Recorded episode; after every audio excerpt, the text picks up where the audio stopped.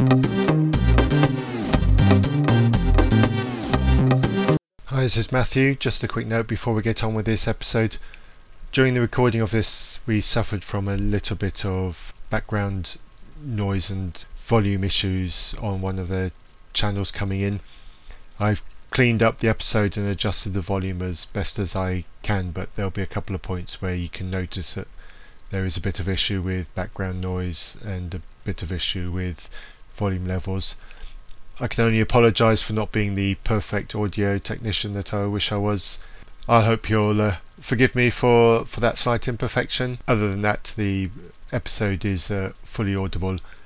Comments as usual to the usual place. And with that said, please do enjoy what is genuinely a really interesting and enjoyable philosophical conversation.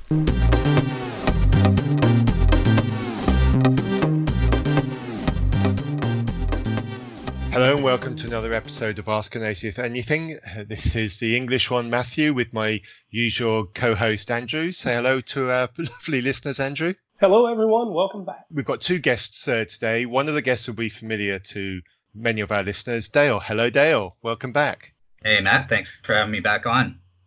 And uh, you've managed to pull us uh, a decent guest for us uh, to join on the show today. Is uh, Paul? Hello, Paul. Please introduce yourself. Oh, hey, hey, guys. Uh, really nice to be here. Thank you, Paul. And tell us a little bit about yourself so that people know know who you are and what you're about. Sure. Uh, I guess uh, the most uh, immediate relevant detail is I was um, Dale's teacher. I guess technically still am um, yeah. at at, uh, um, at uh, university here, and yeah, I guess I've I've been teaching philosophy here for you know about 15 years now. Uh, my background is definitely in, uh, in academic philosophy. I guess. Ooh, tell us more about that. Tell us tell us about the uh, your academic background in philosophy. I love it.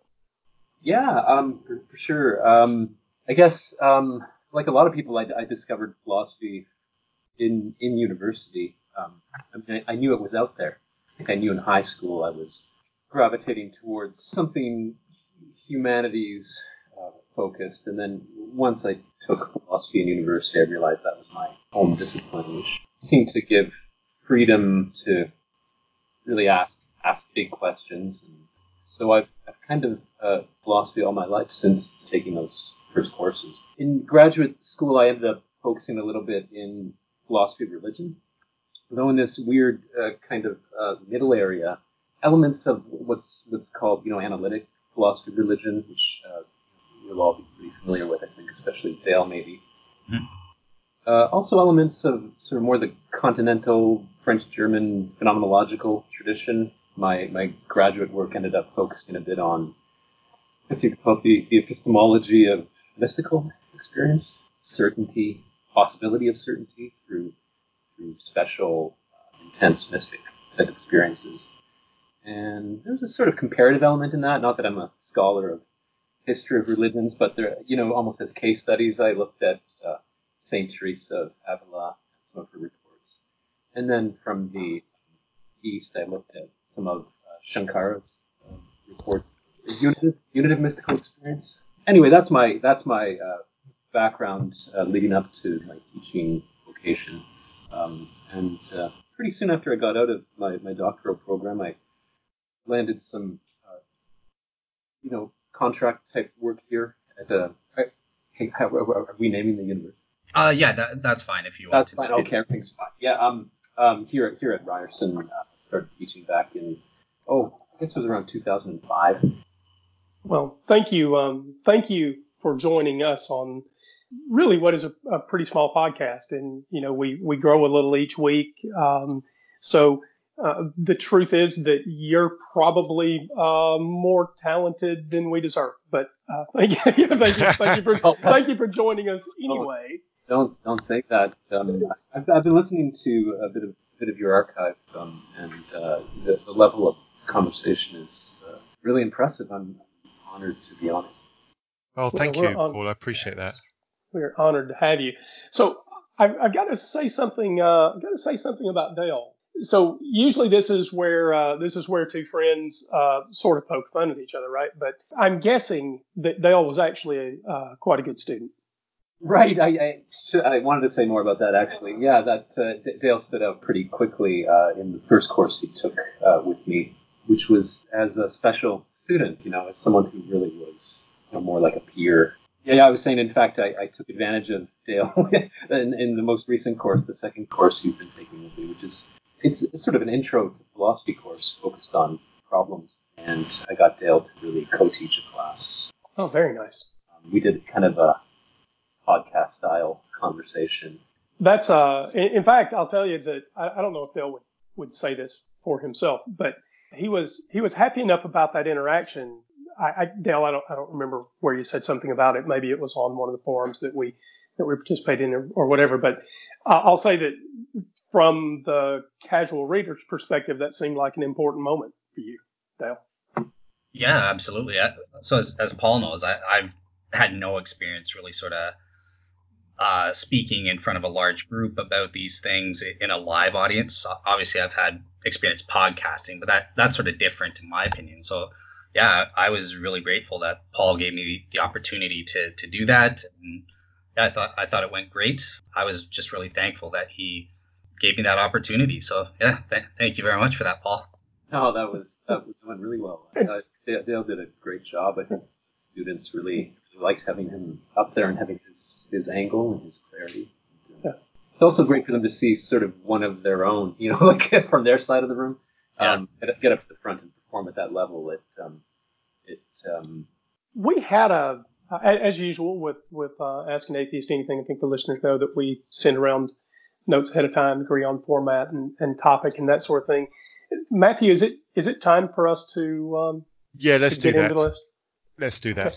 All right. So I was I was sort of designated to introduce the, the first topic here, so I guess I will. One of the things that became apparent when we were uh, sharing emails in the run up uh, to this show was we've all had some um, some rocky experiences with uh, with self expression of our worldviews, right? And the 4A listeners will be aware of Dale's experience uh, over on the Unbelievable boards and and in other podcasts. So they, Dale, you were on the Smalley Show and on Right to Reason, right? I don't know if there are others at this point other than Skeptics and Seekers. There have been uh, some very vocal oppositions to your right to uh, tell your story from your perspective, mm-hmm. right? And and in fact, there is a there's a particular person, and I, I, I, don't I don't think it's worth calling attention to who it is because I don't I don't really want people to seek that out, right? But yeah. you've actually sort of got an internet stalker to, to some extent,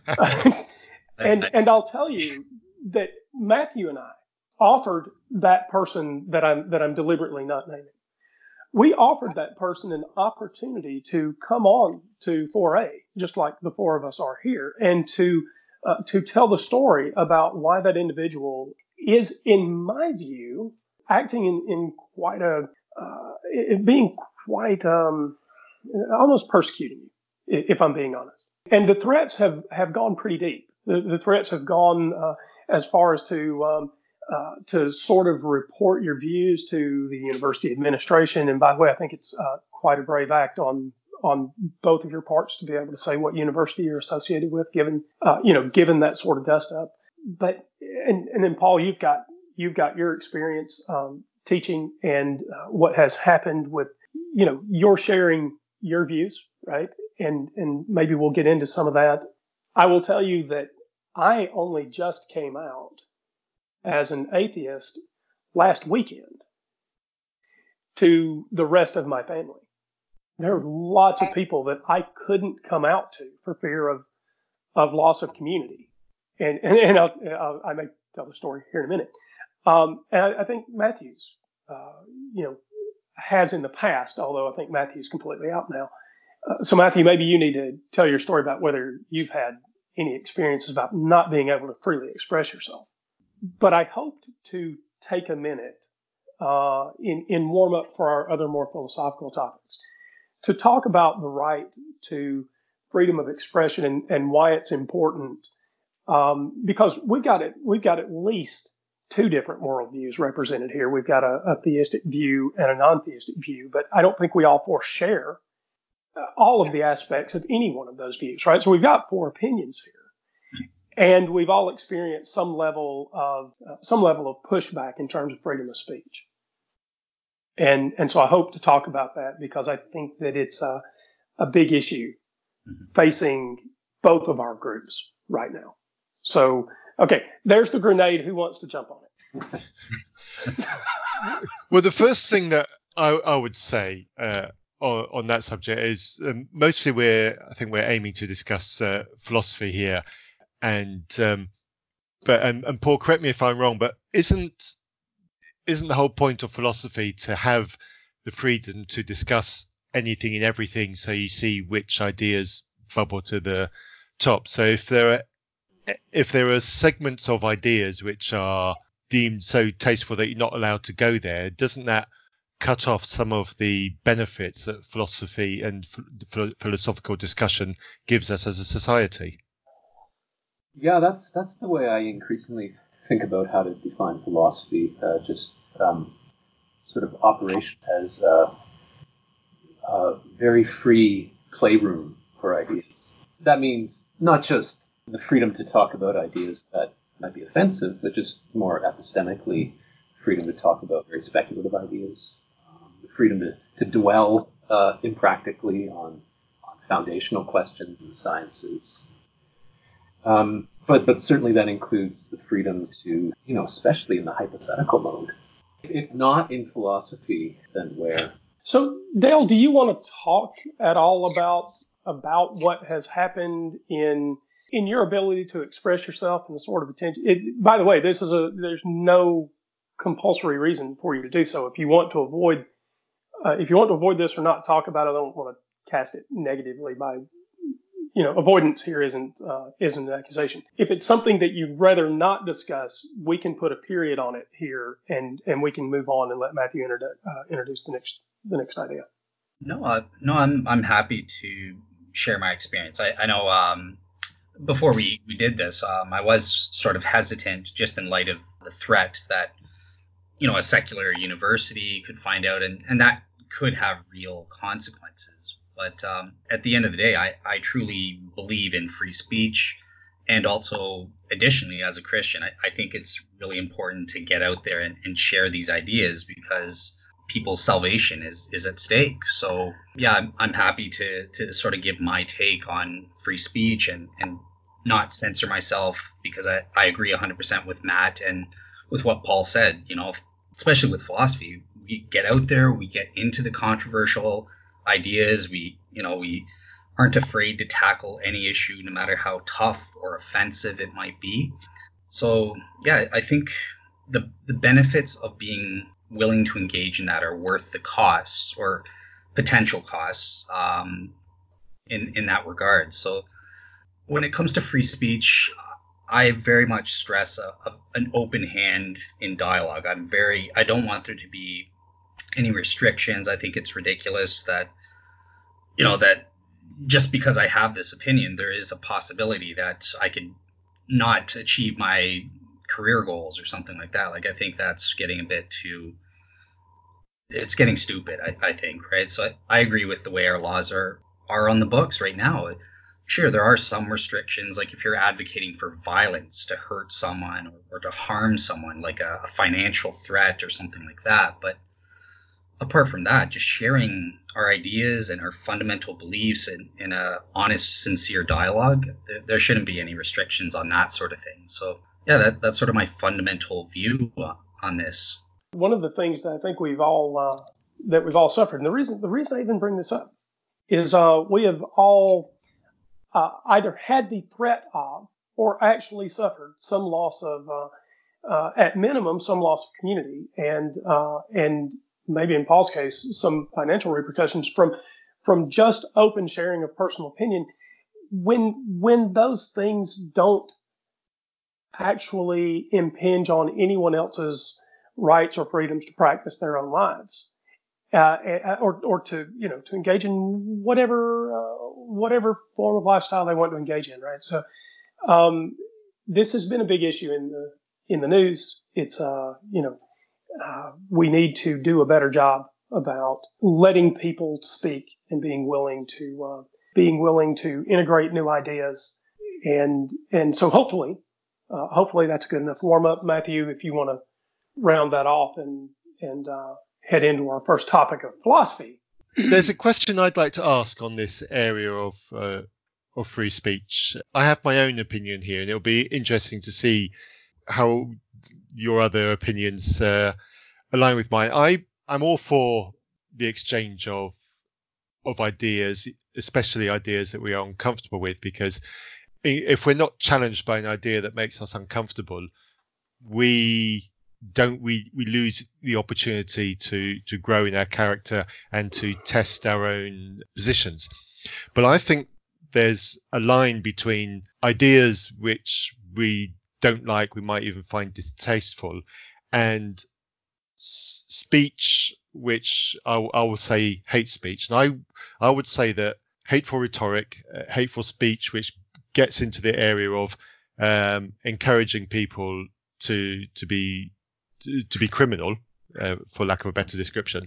I would say that that kind of talk doesn't uh, isn't part of philosophy, and that in my feeling that you know, philosophical free speech should be encouraged, but that that encouragement doesn't include what I've just described, where people are just um, to, to use a vernacular, hating on people uh, and uh, encouraging criminality because you just don't like a particular group. That's not engaging in philosophical free speech. That's just being a dick. Is yes. for, for Paul? I, I it's a, a little bit tricky I mean, I, I think the, the basic distinction that uh, Matthew makes is is important, and I, I, would, would guess most people accept some version of that distinction. But of course, the, you know, where to draw the line is where it gets um, yeah controversial. And I suppose, I mean, just to push back a little bit at that, or or maybe to to make a further distinction, I guess sometimes something like hate, if not the actual um, intense emotion, then then the behavior which might follow from that emotion could be justified, right? So um, uh, you might be targeting a particular group for, for justifiable reasons, and the hate might be, I, mean, I don't want to just hate exactly, but it, I mean, hate, hate as, as, as, like a very intense negative evaluation of a person or a group of people could, could in principle justify, and it, it could call for certain action. So from from your you know negative um, justified uh, assessment of a person or a group of people, you could advocate certain views. I mean, countries do that all the time when they call for going to war. I mean, every yeah. military rally or parade, in a way, is a kind of act of hate speech by some definition, hmm. uh, which is is leading up very clearly to to violent action. So where is the um, where is the line? So this is sort of what I was hoping to get into uh, and maybe we won't spend too long here, but where is the line between someone says something? So Dale, uh, is it? Uh, do you feel safe with me talking about the test? Oh yeah, uh, Paul. Okay. Paul's well aware of it. He, he's listened to the podcast and that sort of thing. So yeah, okay. All right.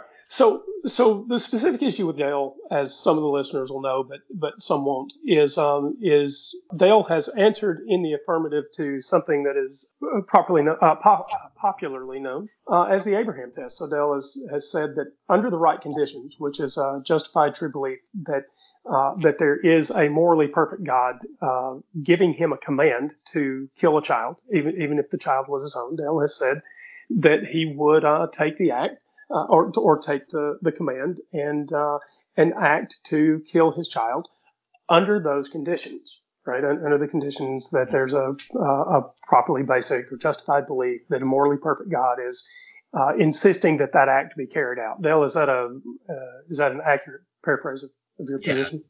Uh, okay. yeah, more or less. Like a, I would say, uh, yeah, if, if on the condition that I have one a 100% warranted true belief uh, it doesn't necessarily have to come through a properly basic belief, but that's just the only feasible way that I, I can think of that it would come to me. Like it wouldn't come through the means of reading a Bible verse or or my preacher claims to be a prophet or something like that. Mm, uh, mm. But yeah, as, as long as I have 100% knowledge through whatever means um, that a morally perfect God is telling me to do it, then yeah, my, my answer is absolutely yes on that front. And as, as Val uh, said in the boards there, it, it's a tautology at that point. It, it shouldn't be sure. controversial, right? But yeah. Right. So, but but this uh, this kind of statement moves us pretty close to the thing that sort of uh, activates the emotion in people, right? So that's that's sort of why you've got an internet stalker running running around uh, running around threatening your future right? Um, I hold your future in my hands, and you've got to stop saying this particular thing, right? Yeah. And so, uh, when when have we crossed the line? Uh, so, so Paul drew a distinction here. I think it's a good distinction, right? There, there is a point uh, at which we say this far and no farther. And, and in fact, as as countries and nations and states, um, we're even willing to, you know, to take military action, right? But but where is that? Where's that line? It's sort of an interesting line. I don't know if we'll find exactly where it is here. Um, but I will say that Dale, in your case, I don't think we've I don't think we've crossed that line, and uh, um, I have said to the person in question. Uh, in fact, uh, this is sort of where our conversation ended. Uh, I said to this person uh, that in your case, where where it would have to be 100% certainty, I would I would act to take another person's life under circumstances that were much less than 100% certain. Yeah. Um, so, say in the case of, of, an intruder, right? And and so I I, I don't think that you're uh, you know I don't think you being chased around over this thing is per, is particularly just. Uh, but it is interesting to ponder the idea of when is it just to you know to go on the uh, to take the affirmative action and try to uh, to stop someone and I'm just not sure that it's anywhere around, you know, the sort of speech that we're talking about, right? No one's yelling fire in, in a public theater here, yeah. right? So, so Paul, when when do we cross the line? When when when it when is it okay? Uh, are there a set of rules or guidelines, principles or precepts in philosophy that say, you know, after a certain set of conditions are met, then it's okay for us to become activists against a person or group. I don't I don't have a clear sense of, of you know the principle underlying the distinction here. I, I if I reflect on my practice, I think I'm like a lot of people spurred to uh, defensive reaction to action, and I, I give a pretty wide uh, berth for speech acts. So, um, but of course, the question here is when are when are we worrying that the Speech Act is now, um, you know, causally um, rolling over into some some action or some predictable action? Mm. Um, I'm not sure, but it's, it's, a, it's, a, good question. I don't have an answer. Fair enough. Let's let me. Or sorry, it's your your guys' show, but I was just going to ask you you a question, Andrew, if that's if that's okay. Yeah, of course. It's, it's um, an open show, man. You've got the mic. Okay. All right. Cool. Thanks. Um. So so what what is wrong with minimally? So I, I like Paul's answer. Actually, he gave me something I hadn't considered uh, about the wartime context, and I think he's absolutely right that just making a blanket statement that speech that leads to violence uh, isn't necessarily wrong if it's in a wartime context, but hmm. say just in a normal what I had in mind was sort of like a normal civil context, like living as a citizen. If you're advocating someone to cause harm to someone that in an immoral way that breaks a law or something like that, like such as trying to tell people, um, you know, Jew- Jews are all bad people, you should fraud them, or all white people are evil, therefore you should go and beat them up, or something like that. Um, we can we can at least recognize certain instances, even if we don't have a broad, necessary, and sufficient set of conditions to, to adjudicate every single matter, would you at least admit there are certain instances where where we can say it's clear this should be censored versus this shouldn't or? Yeah. oh that's interesting. So i've i've written a lot about this.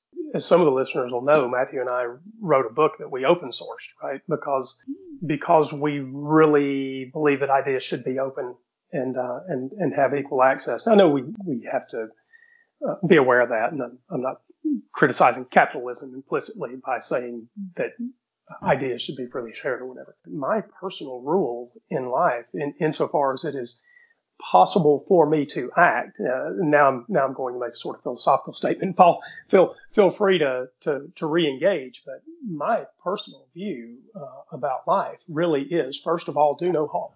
Mm.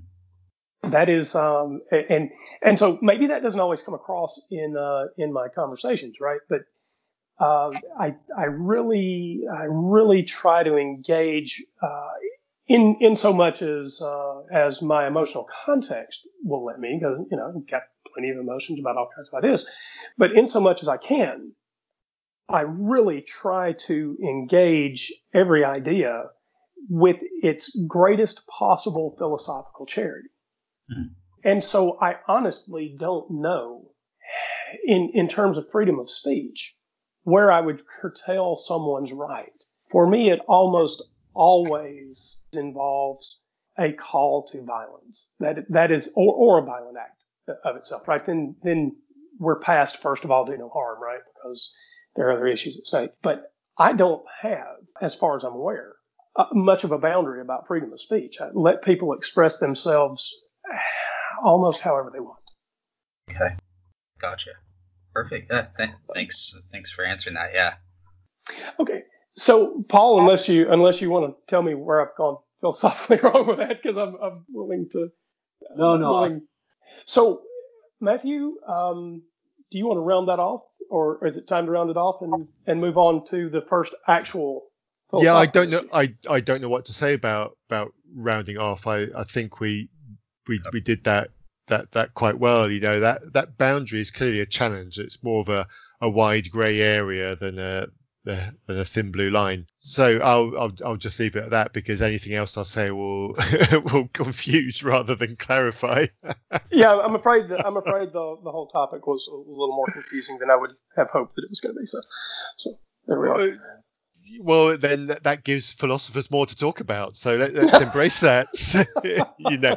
All um. Moving on was uh, the the next section was um, limits of scientific knowledge and. Uh, now, I'll, I'll, I'll wave my flag here. I'm far more of a embracer of scientifically objective, and I I have been guilty in the past of um, probably unfairly disparaging philosophical endeavors, especially around trying to find out uh, what's true. I'm very much a, a science worshipper in, in, that sort of thing, and have had the label of scientism aimed at me in a, in a not in a complimentary way on multiple occasions. So anyway, so where do science and philosophy meet, and uh, w- what's the best way of the two of them meeting in a way that that helps us uh, in in general? And this is often where religion and uh, philosophy of religion probably comes into into play and where it butts up against uh, scientific claims and where they clash. So, who wants to talk about this more? I think we should let Paul. Uh, he's he's the the main guest, but yeah, let let Paul. I know he's got a lot of good things to say. So yeah. Oh, I. You know, I this, this question. I, I don't have a ready answer for it, but um, I, I think it's worth uh, without getting too lost in the. You know, um, I'm going to point out that the, the the word philosophy has a history, and if we're asking about, you know, the the, the line between scientific methodology and philosophical approaches to finding out what's true, I, you know, the question is maybe obscured by our, our, our, modern situation where we have a philosophy department and then we have a faculty of sciences with, with various subdivisions and it gets it gets complicated and, and maybe instructively complicated if you just wind the clock back a few centuries. Uh, I mean, we can go back to Newton and, and notice that Newton would have self-identified as a, as a natural philosopher, right? Mm. So philosophy, in some broadened sense, uh, hopefully not excessively broadened to the point of meaningless, uh, is is the love of wisdom, um, and so anything which is aimed at truth, useful truth, important truth, is philosophical, and by some broadened sense of the scientific method too. I think. I mean, I don't think there is the scientific method. I, there, um, um, I mean, there is method, right? So what will distinguish science from maybe um, more casual approaches to truth finding is is the insistence on a clarified, um, consistently applied, uh, repeatable method. That's maybe the meta meta rule of the scientific is that there should be a method. And uh, so when you start to think at that level of generality for both philosophy and science, they start to blend together a little bit. And, and so the historical fact that they come from the same origins and we're, we're often the same people, if you go back to Aristotle, that's what's he, did, he wasn't a, a, philosopher Monday, Tuesday, Wednesday, and then a natural scientist Thursday and Friday exactly. I don't think. Think they were all part of an interconnected search for the, the truth.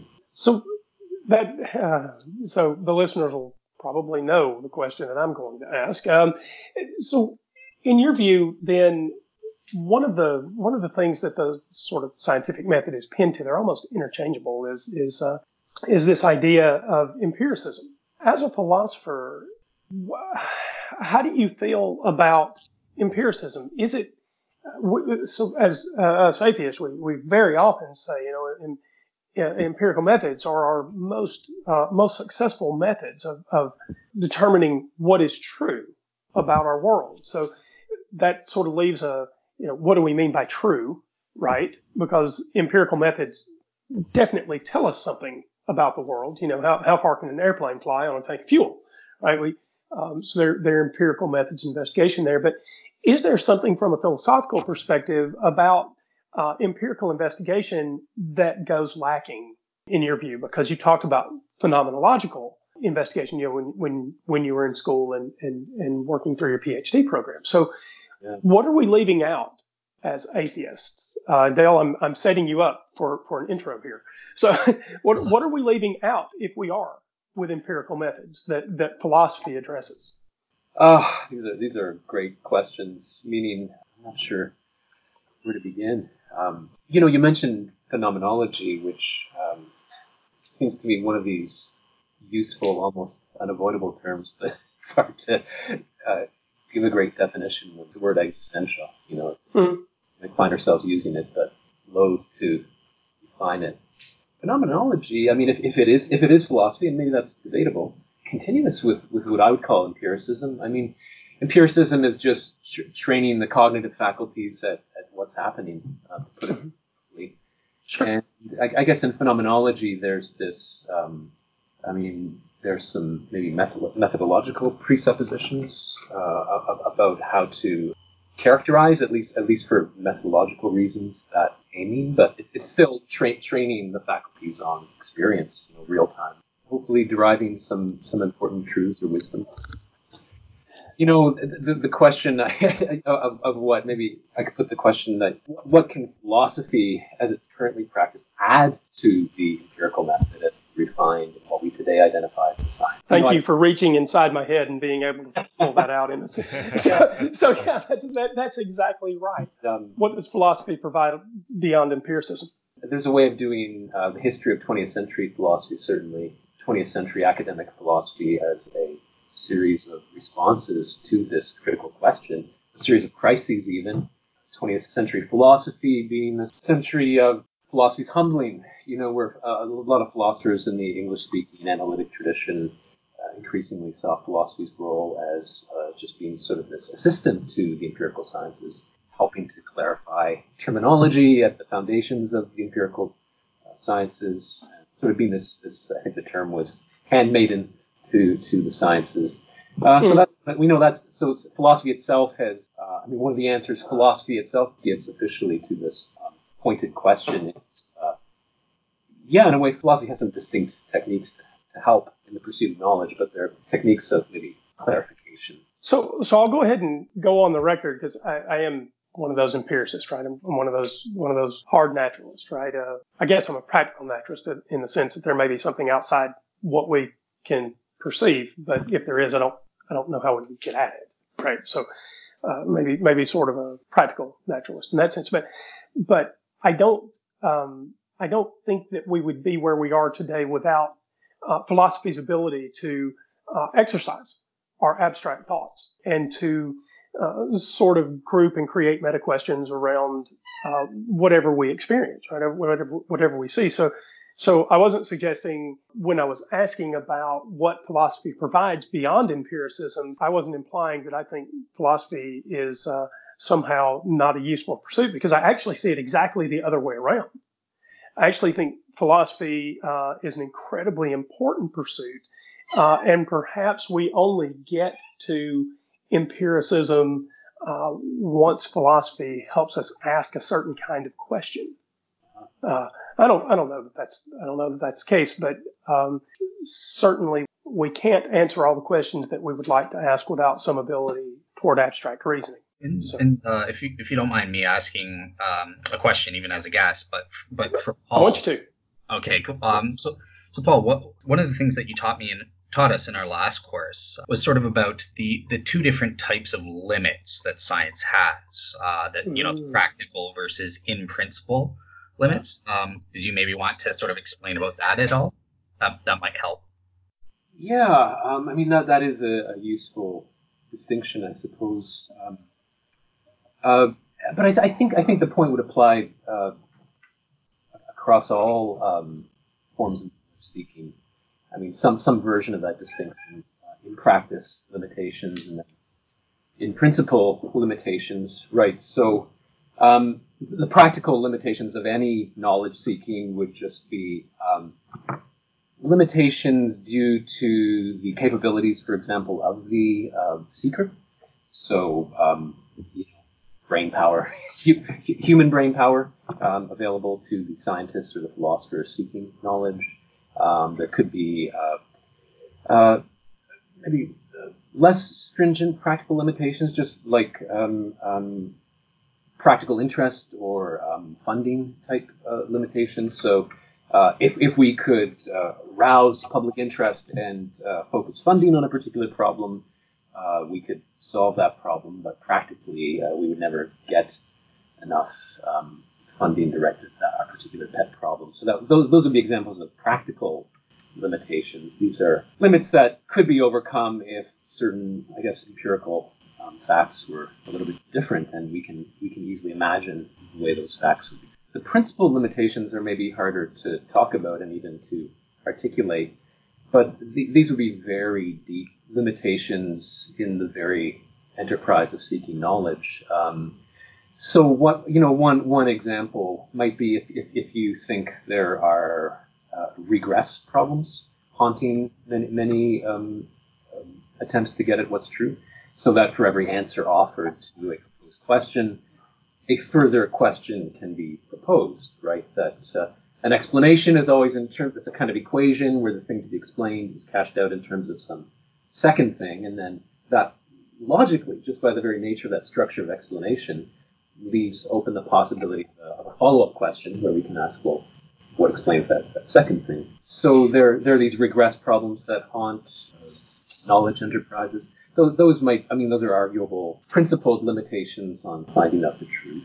And uh, I mean, I think we do find, I mean, every kid, when they first hear about the Big Bang theory, for example, I, a lot of kids ask an excellent question what caused the, you know, the singularity? You know, the, thing that banged, what caused that thing? Where did that thing come from? And what was there before that? And and you can you can there might be deep reasons to rule that question out in principle. I'm, I'm not sure, but um, I think often that question is ruled out for practical reasons. We want to focus our research program a little bit on the interesting thing that happened after the bang, which is the universe and what we know as reality, and uh, uh, they're deep, deep practical, so deep that they almost bleed into what seems like in principle limitations on our ability to get at what happened before that singularity, how the, how the singularity got there. Um, anyway, the, the, the, the kid is aware that in you know naturalistically explaining our universe in terms of a long chain of causes and effects that go back to this positive first cause, the, the, the Big Bang. Um, that that by its very nature uh, leaves logical space for a follow-up question, which is, okay, you, you've cashed it all, it all out in terms of this first event, and that let, leaves open the possibility to ask what, what caused that. So that, you know, if there is this kind of regress problem haunting all explanation, that, that might be an example of an in principle limitation on knowledge seeking. But again, these regresses haunt not just the sciences, but I think a lot of it.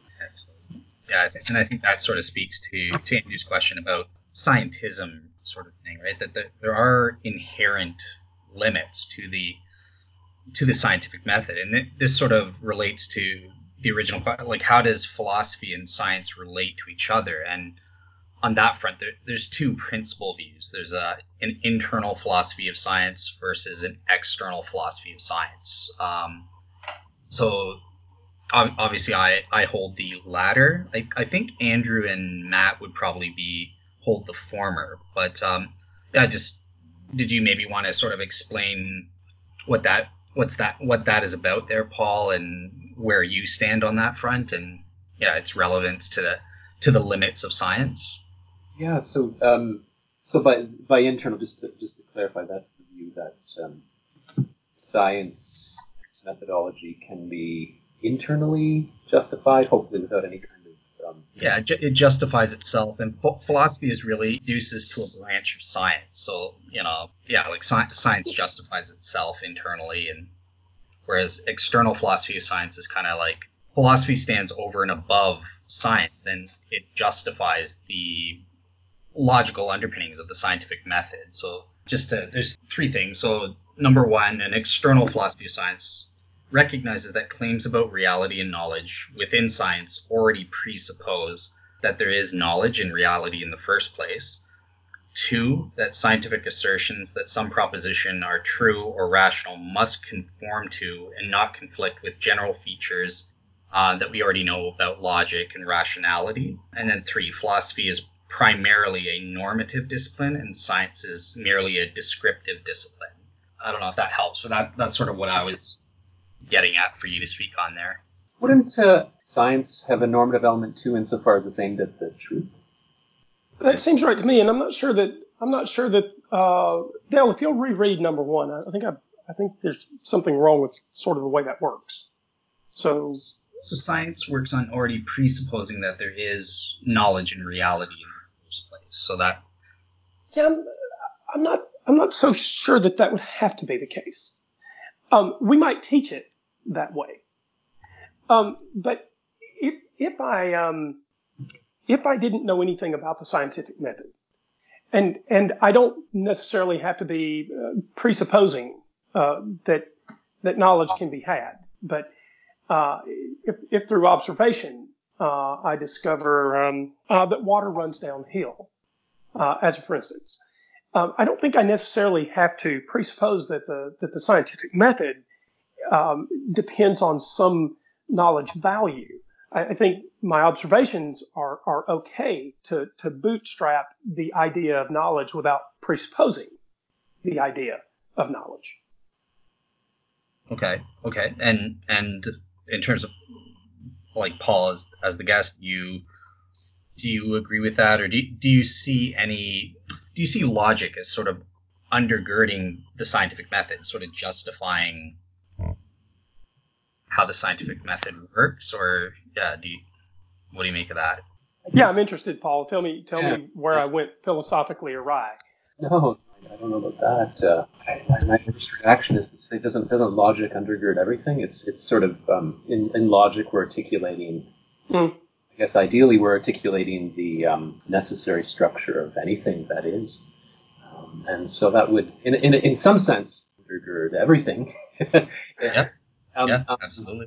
So, but but it still might be that uh, um, philosophy, as currently named, logic has been part of the philosopher's sort of specialty.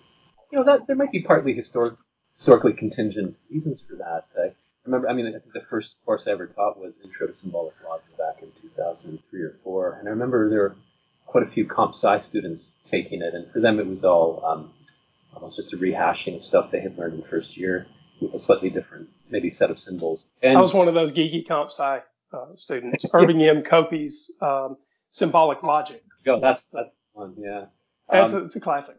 And uh, so I, you know, philosophy's claim to logic as one of its um, sub-disciplines or arch disciplines, I guess, is um, at least questionable to me. I'm not, I'm not sure. I mean, again, philosophers do typically have some training in that, but but you know, a lot of people get PhDs in philosophy without ever taking symbolic logic or even informal logic. Um, I was wondering if that was a thing, actually. Yeah. Um, some some programs make it a um, you know, requirement. PhD programs will require that the student has taken the equivalent of maybe an undergraduate course in symbolic logic, Hmm. or, or demonstrated competence in it. Anyway, I'll, I'll just stop stop there. I, I hope I'm not just um, making my my vocation uh, useless the more I talk here, but uh, I, I don't think so. I'm committed to philosophy's uh, special contribution. But but it is, I, I admit, it is hard to articulate it in response to the point of question. I think it is it is interesting. Philosophy is maybe a discipline more than any um, that has self self questioning at its very heart, right? So, um, you know, the view that maybe philosophy is is just an assistant to science at best. That's that's um, a common philosophical view, as I mentioned. So, So- self questioning about philosophy's value is central to the very uh, very. Okay, if I could go back and not ask that question, I would go back and and not ask that question because I I don't want to diminish the value of the conversation or even to be perceived as diminishing the value of the conversation because uh, and, and maybe it's just that um, philosophy is sort of a pet of mine. So uh, and and I really want to have uh, maybe maybe even if we have to have it off mic, I really want to ask uh, about uh, Platonic forms at some point. I don't think we have I don't think we have room for in this conversation, but um, you you talked about symbolic logic, and you know you don't you don't get out of sort of chapter two of the textbook before you uh, before you come across. Um, um, you know, identity, non-contradiction, and the excluded middle, right? The the our three sort of basic laws of, of logic, right? We get these pretty early on, and and so I guess my question to you, because because you've thought about these things, and and perhaps in in deeper and and more expansive ways than I have, um, because I only use them as means to an end. Um, can we get those laws through observation, or are those laws um, somehow uh, imprinted? Right? Is is that sort of the written into the fabric of the universe, or do we just get these things observationally? You, you see what I mean? What this sort of appeals to the question about about the basis of science. Is science internally consistent, or is the, is the, are those laws intrinsic or extrinsic? Did, did anyone else want to? Um, so, That's- so yeah, for, for my for my take, I, I me and Paul actually discussed this in the in the class that we co-teached a little bit. It was Oh, in really? it was in the context of uh, numbers, Mhm. um, abstract. So that kind of links it to the Platonic forms, I guess. Um, but, but yeah, I view, and I could be wrong. I, my understanding of Paul is that we view it sort of ex- they're extrinsically. We don't derive it just scientifically, like in a scientific using the scientific method or that sort of thing. They're you know just descriptive facts about the the universe. I, I think that they're they are extrinsic. So I would say that they're necessary truths. They cannot be false. Um, they obtain and they're true in every single logically possible world. You can't violate the law of non-contradiction. One plus one will always equal two in, in every world. So so yeah, I, as far as I understand what your question is, they're they're extrinsic and impose themselves on the world. It's sort of like a top down as opposed to bottom up Mhm, mhm. Um, but yeah, I, I want to see if I'm right. If if uh, I think Paul will answer the same way, but let's let's see. Let's not let's not assume. Yeah, my, my intuitions go go the same way as Dale's. Um, though I think Dale and I disagreed about whether you know they needed to be ultimately couched in the mind of a of a capital knower, which which Dale would be. I think I agree with Dale that uh, these are necessary, universal, true in all possible worlds truths. These these logical truths that uh, Andrew articulated. But uh, I think I think I differ from Dale in, in, in the theological requirements. Uh, I, I don't think um, that there needs to. Yeah, I think I think there, though it's it's very hard to pin down exactly what I would mean by this. I, I think they're almost extra mental. That um, uh, you know, to, you know, the the fact that two plus three equals five is true not just independent of apples conglomerating in the natural history of the world, but it's it's true independent of there being any knowers, any mathematicians in the history of reality.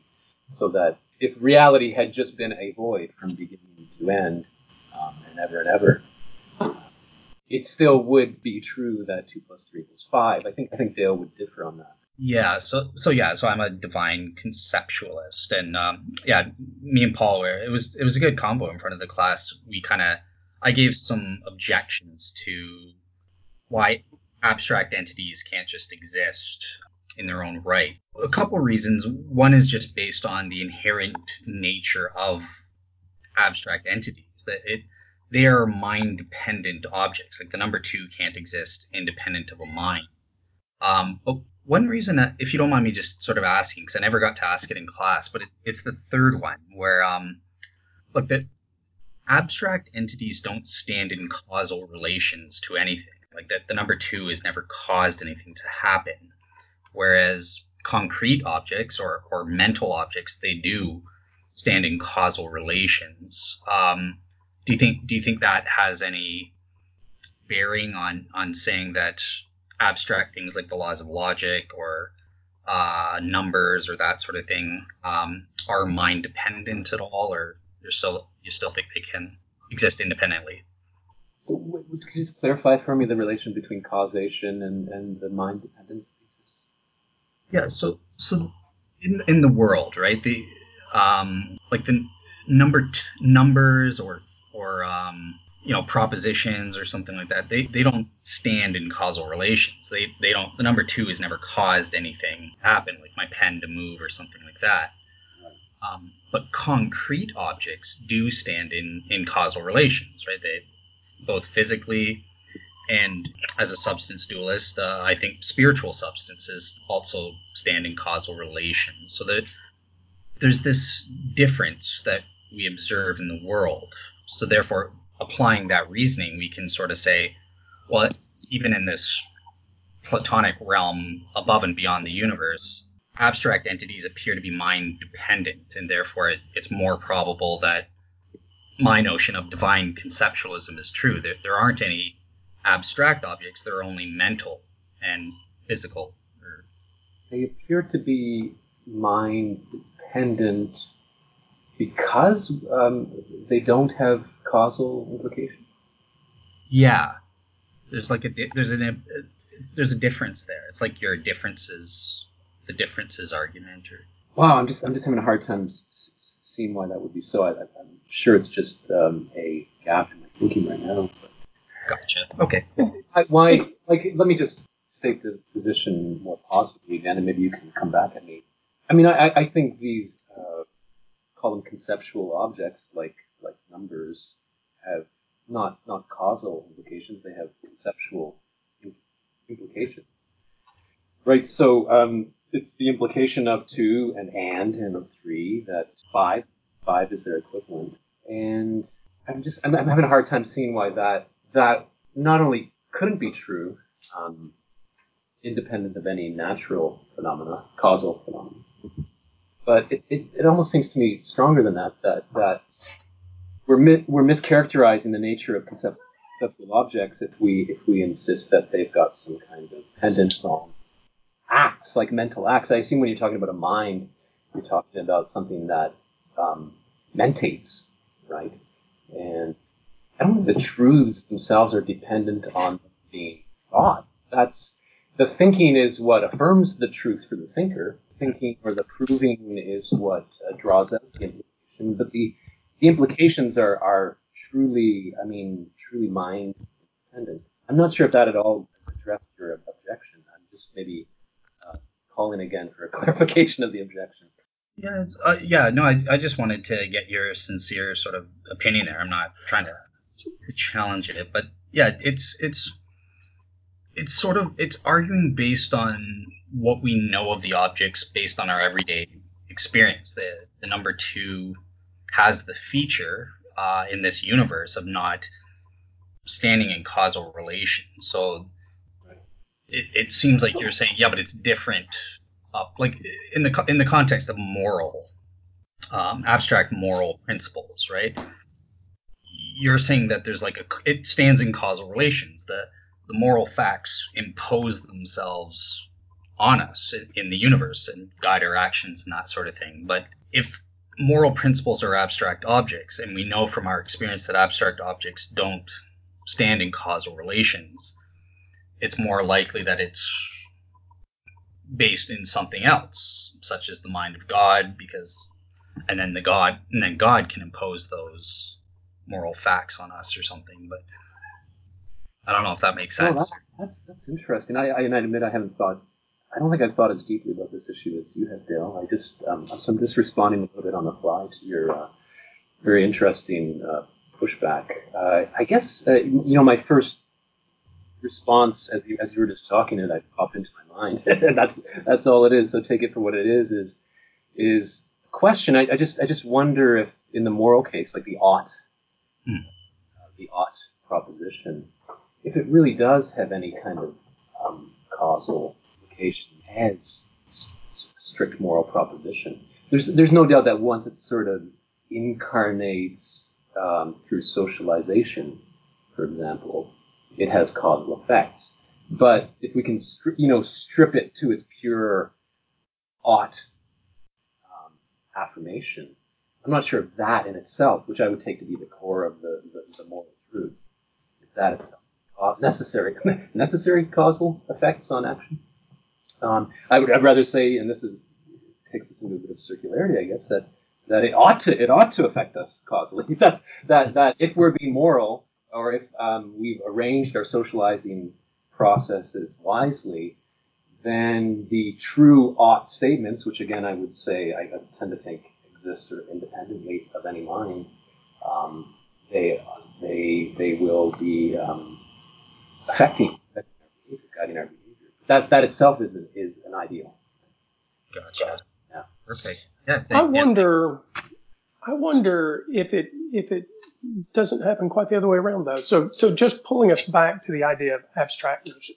So I wonder if it doesn't. Uh, we, we were talking about the idea of of sort of the origin of of abstract objects. So uh, the number two, for instance, without some sort of unit like two apples or two oranges or, or two stones or whatever. But I, I'm not sure that abstraction doesn't happen after concrete observation. So, Paul, you, you said, you know, two apples and three apples are the equivalent of five apples. And so, so that's, that's, uh, that seems right to me. But, but it seems to me that there's not much of a step from observing two apples and three apples being five apples and, uh, you know, four apples and six, uh, four oranges and six oranges being 10 oranges and that sort of thing. It, it doesn't seem like much of a mental step to me. And, and perhaps I'm not I may not be giving it its due in terms of consideration, but it, it doesn't seem to me to be it doesn't seem to be to be much of a step to abstract the the number from the unit and just observe that this abstract idea has broader has broader application. Yeah, but is is that maybe just a question of the historical order in which the concepts arise. So it might just be yep. A, yep. a, you know natural fact about animal learners like us sure. that we um, first observe the apples and then we abstract from those cases to reflect general principles. And, um, you know, if, lo- if logic constrains nature, then there's a kind of inference to the logic that can occur from um, observation of nature. Uh, we'll, mm. we'll mm. certainly never, never correctly observe violations of logic uh, when we observe nature by, by that view. Um, and we maybe even can uh, do a kind of induction, a kind of induction to the logical rule from, from the natural observation. But I'm not sure if that um, answers the question of which is prior ontologically. I'm not sure either. Uh, it was um, it was just sort of uh, trying to turn the glass around, right? Um, because I don't know that um, I mean, we're sort of at bare metal here, and I'm not sure that I can answer for myself, sort of, sort of which came first here. Um, but I don't see in principle uh, a reason that abstraction cannot come through observation. now maybe I'm wrong. Uh, like I said, I may not have given this, uh, you know, just consideration. I'm willing to acknowledge that, but um, it's the necessity you know, of it that that would be tricky to get from observation. The observation, it seems, would get you at best a very reliable induction, maybe analogous to inductive claims about the properties of particular mm-hmm. similar mm-hmm. Never observed a violation of that uh, that stipulation about properties of carbon atoms, and I, I, you just have to ask if you'd be willing to make that kind of it's a kind of weakening of, of the logical claims from from necessity into uh, highly um, probable. So this this will this will make all sorts of people uncomfortable. I actually don't have a problem with that. I, I don't I don't have a problem. Uh, sort of emotionally, uh, maybe that's the wrong way to phrase this, but there there is sort of an emotional context to uncertainty, and and I'll just say that I don't have there there's no um, there's no you know there's no tickle inside my head if I um, reduce these things to non-necessity in in the sense that in some possible world somewhere they might be violated. Um, and and I I don't even know um, that that I would have a problem if we observed a violation in this world, uh, only because I I suspect um, that whatever violation there was would probably be a regular uh, observable violation, and that's just that's just mental bias on mm. on my part. That's all that is. I don't have a problem acknowledging that, but I don't know what it means to claim necessity uh, here for myself. I, I, understand the idea of necessity and why, why it's uh, why it's important, but I don't know that we've gotten to the heart of these things actually uh, of uh, you know of of the of the law of addition. Mm-hmm. I, I don't know that we've gotten to a point where I'm convinced that we've made a successful argument that it is a necessity. Yeah, I, I, uh, I you know, I'm I'm willing to uh, be pretty epistemologically humble about these, uh, you know, close to metal issues too. I mean, uh, I'm, I'm, always deferring to the to the thought, anything possible. I, you know, I know so little, anything.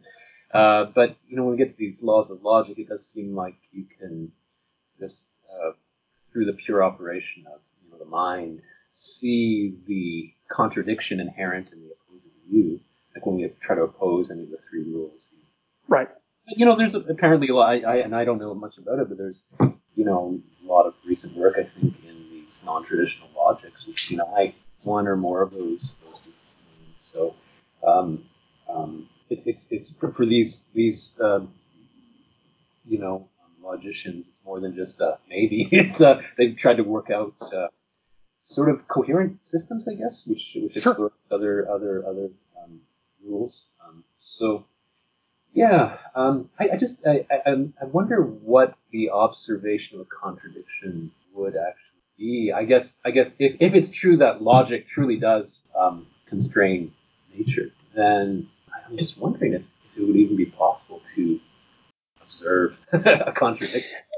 Uh, well, and and that might be right. That you know that may be the best argument for necessity. I mean, you're you're, you're right down um, where I think you know there's, there's the best there's the best defense that that these laws are of necessity, right?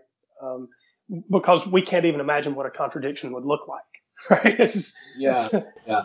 So, so again, I, I mean, uh, you know, whether that's just a limitation of our own cognitive machinery is, is but it sure seems from the inside of this machinery that it's some absolute limitation. That this is a, a, a um, you know happy case where the limits of our machinery meet the the absolute truth. Right, because a, a violation of the law of, of, this of the law of addition, just as a for instance, would also have a further a further violation, right? Because a violation of the law of addition would also violate the law of uh, identity, right? Because if you could violate um, one apple and one apple being two apples, you might end up in a in a case where uh, neither of the apples also had distinct identity, right? Or or maybe they had some sort of plural identity. I have no idea what it would mean to be able to uh, violate that idea in, in some sensible way, because it seems like anything that you could do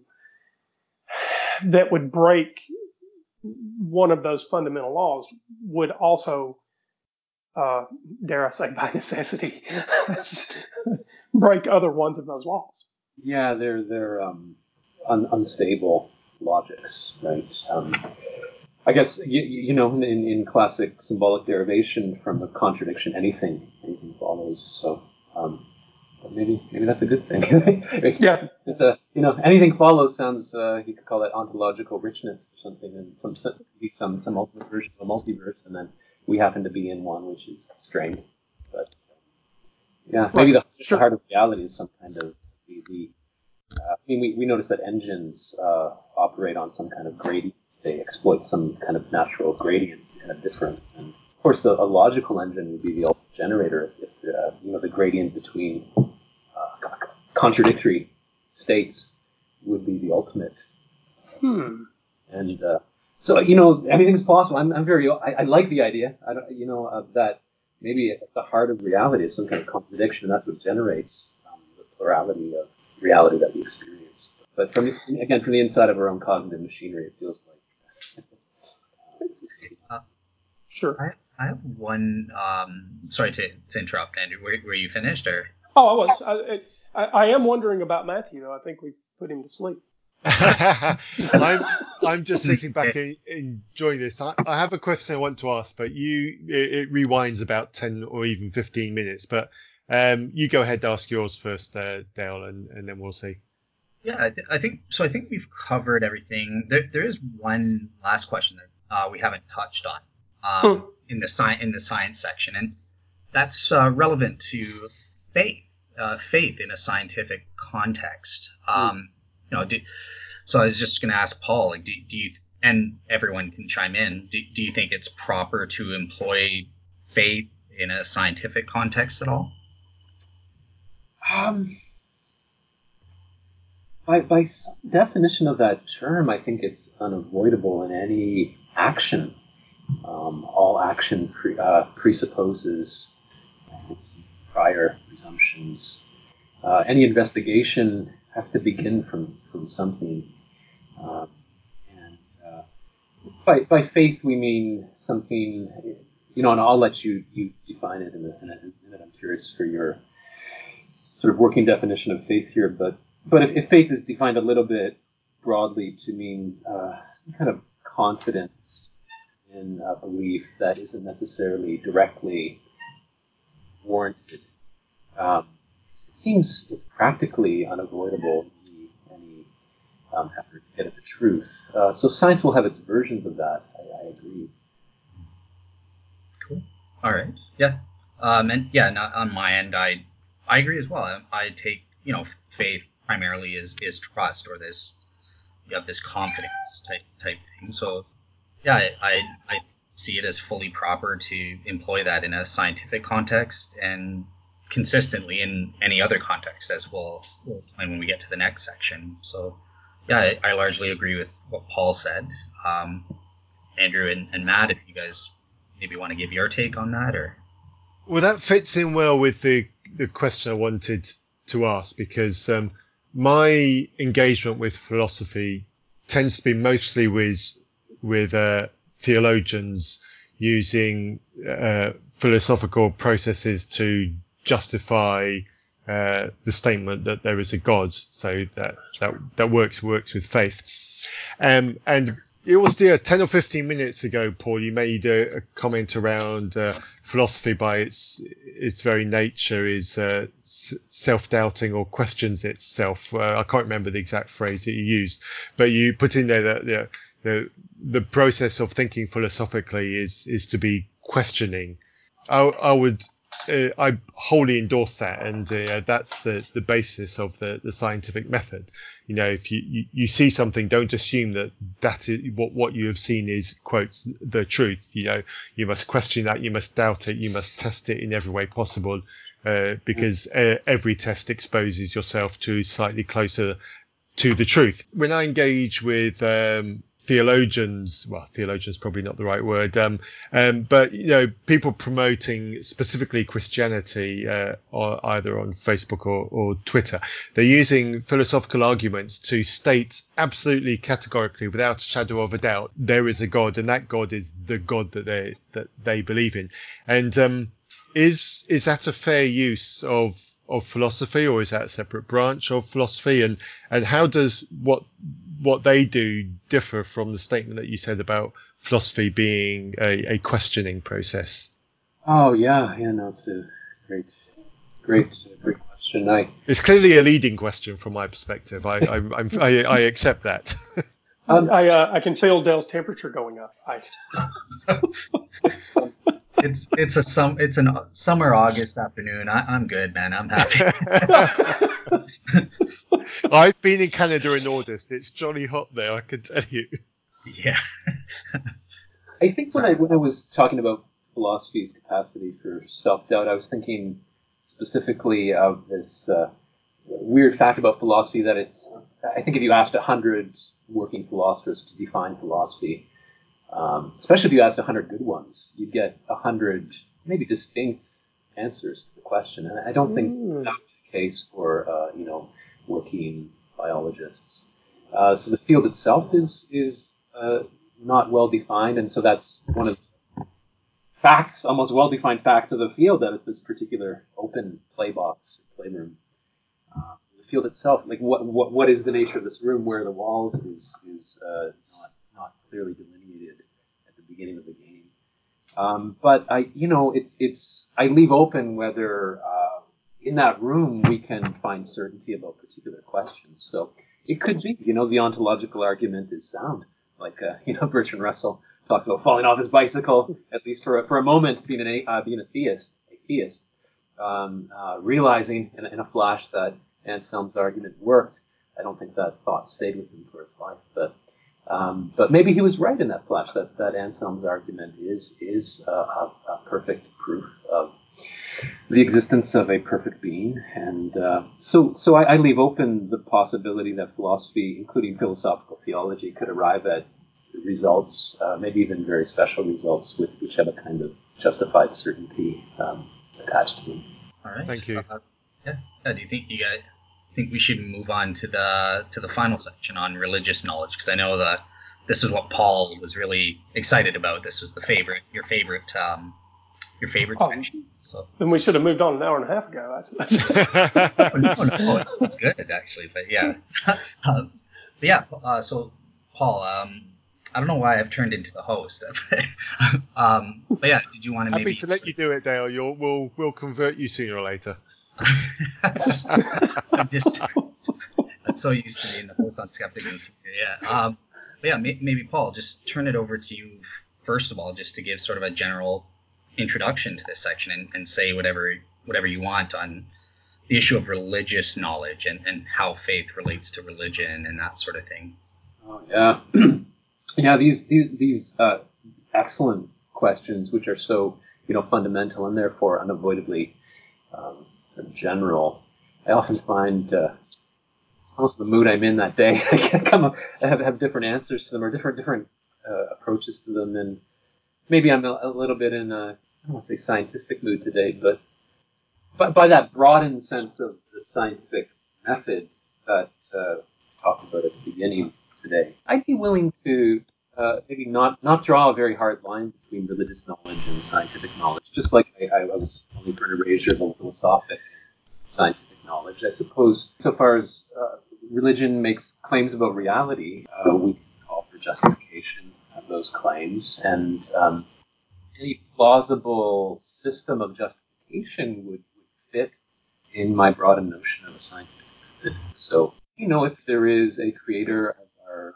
universe, personal creator, some kind of personal existence which uh, continues on after bodily death, God incarnated? Uh, I mean, these typically religious questions. I think these are these are questions we should demand to be investigated. And uh, so, in that, in that sense, approached approached scientifically, I uh, you know I mentioned that I, I was interested in sort of the epistemology of mystical experience. Well, mysticism, of course, is a kind of empirical approach to the divine. It's a little bit different from Anselm's argument, which is an a priori attempt to prove the existence of God.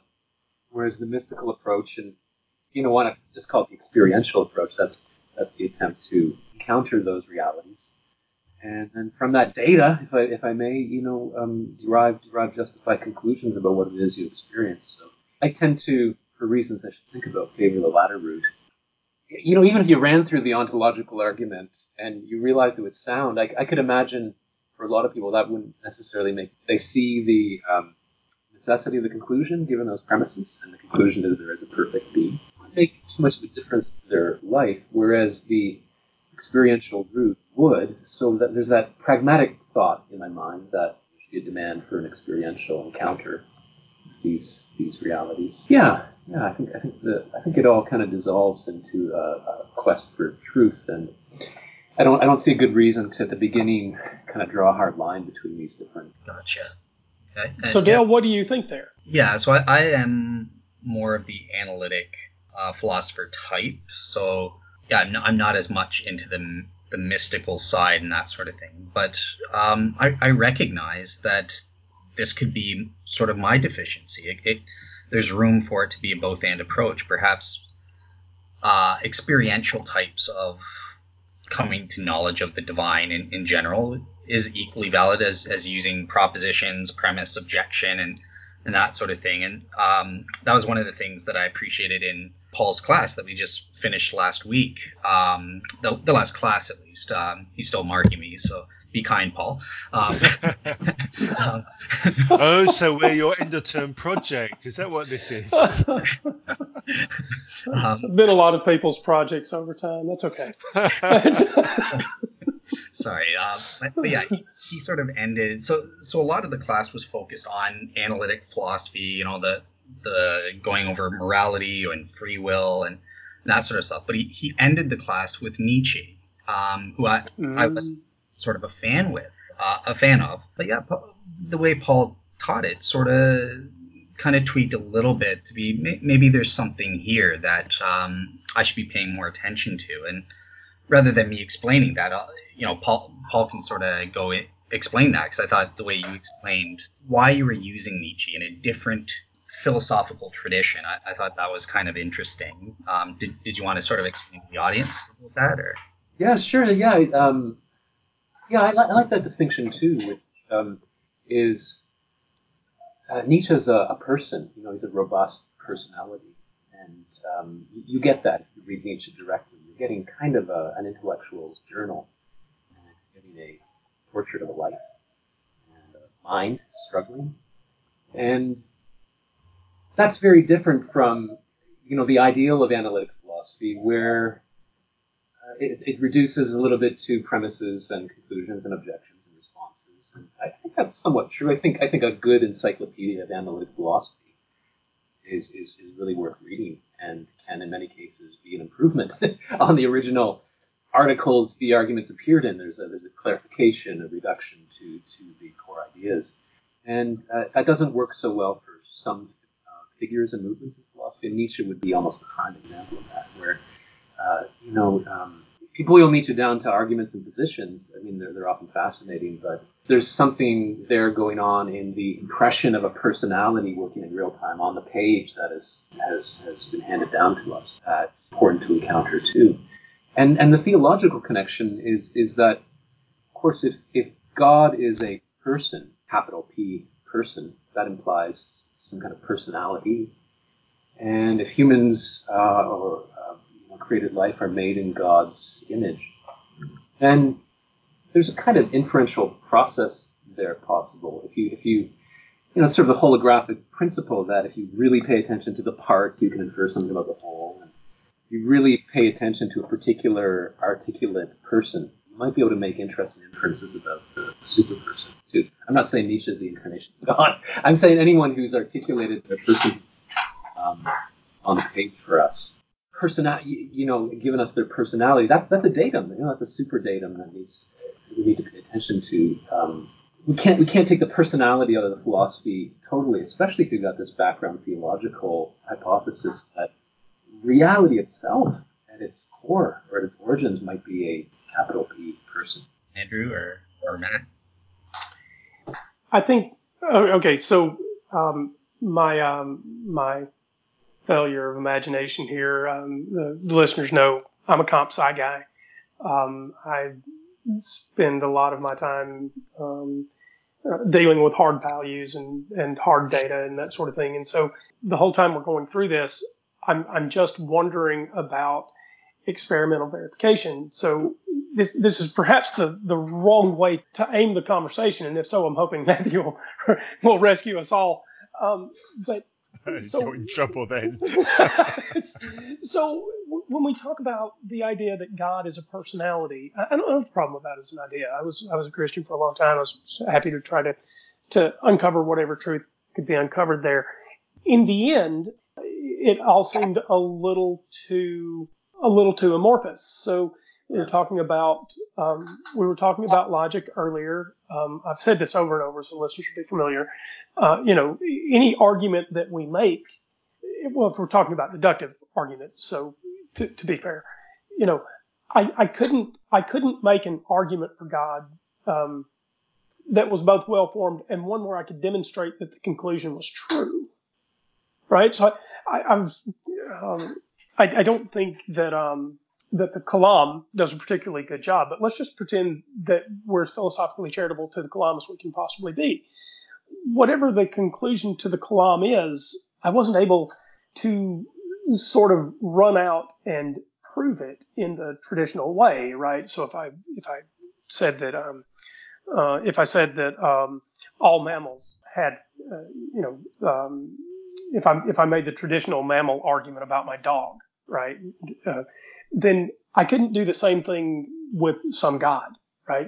So I was never able to get to a point where um, where I felt good about a hard conclusion that there was uh, some being in the sky, uh, or sorry, that's probably a little dismissive, but there's some being out there winding the gears of the universe toward a particular conclusion. I, ne- I never could get there, and, and so it, it maybe we're pointing the conversation in the wrong direction. But but if so, that that was my thought while while you guys were talking. Yeah, I guess if you're coming from from Dale's more analytic perspective, then um, then all, all, you would have is is these the arguments. Um, though some of them might have a experiential input, like even the argument has some minimal input from I don't know if it's observation, but you know, noticing cause and effect or noticing motion, like in Aquinas's ways, and then making inferences from that. But um, but I, I guess the, the, the, other the other route, the, the experiential route, is to seek an encounter with something um, in reality. But that can proceed according to certain rational insights, right? Like, so so here here here's an example. If there is a super person in reality, um, it it would hear me if I just spoke out to it right now. And if it's moral, and I was with the right kind of urgency requesting that it responds to me, maybe even in real time, um, I should expect some kind of sign of a response from it. Right? So that's a kind of working hypothesis of prayer um, right. in, in that in that uh, realm. And you know, I I think that that route is is important to keep in mind. I mean, uh, even if we personally fail to get uh, you know convincing data from that kind of experiment, we do have this interesting record, you know, across humanity of contact with something outside what we would say called the natural realm. So that's that's that counts for something. I mean, there there there are naturalistic explanations of religious experience that might be able to counterweight all that evidence or explain it away, but it's it's got some initial weight. I guess maybe what I'm getting at is when you're seeking the experiential route, there should there should still be rational constraints on it, and you should place some demands on what to expect. So something analogous to a, a Turing test for for dialogue with the divine being, right? Just like um, you know, if you're going to judge the convo bot to be conscious, or at least a person, it's got to pass a certain level of conversational ability. Uh, we should expect that from the real-time, you know, given response of prayer and signs. No, it, it, it might be um, that the majority of individual dialogues or attempted dialogues with the ultimate reality um, do not pass or even come close to passing that Turing test, and that people who, who you know, infer that the test has been passed, to infer, for example, they've received a response to their prayers, they're just holding their conversation partner, the divine conversation partner, to a very low standard of evidence. They're not taking into account things like, you know, I mean, very selection effects and biases, pareidolias. But, but you know, ideally or in principle, if you could have a, a seeker uh, who's seeking dialogue with this person and is is is well correcting for a lot of these expected biases, and then re- receives in real time um, a kind of response from this person that passes some kind of super capital T Turing test, right? Where where there's not just evidence that this thing is intelligent, but it's like, wow, it's got the greatest sense of humor um, that I've ever encountered in world literature, or it's um, wow, it's the form of its of its communication is superhuman, meaning it's it's um, um, using features of my natural and social environment as a chalkboard. So that implies control over that natural and social environment, which would certainly be superhuman. Anyway, that's interesting. Right. So this experiential route, um, I, I, think we should pursue with rational demands, and I think that the hard fact for Pius will be that uh, most of us really do fail the test, right? Uh, but that doesn't mean that some individuals in history haven't passed it.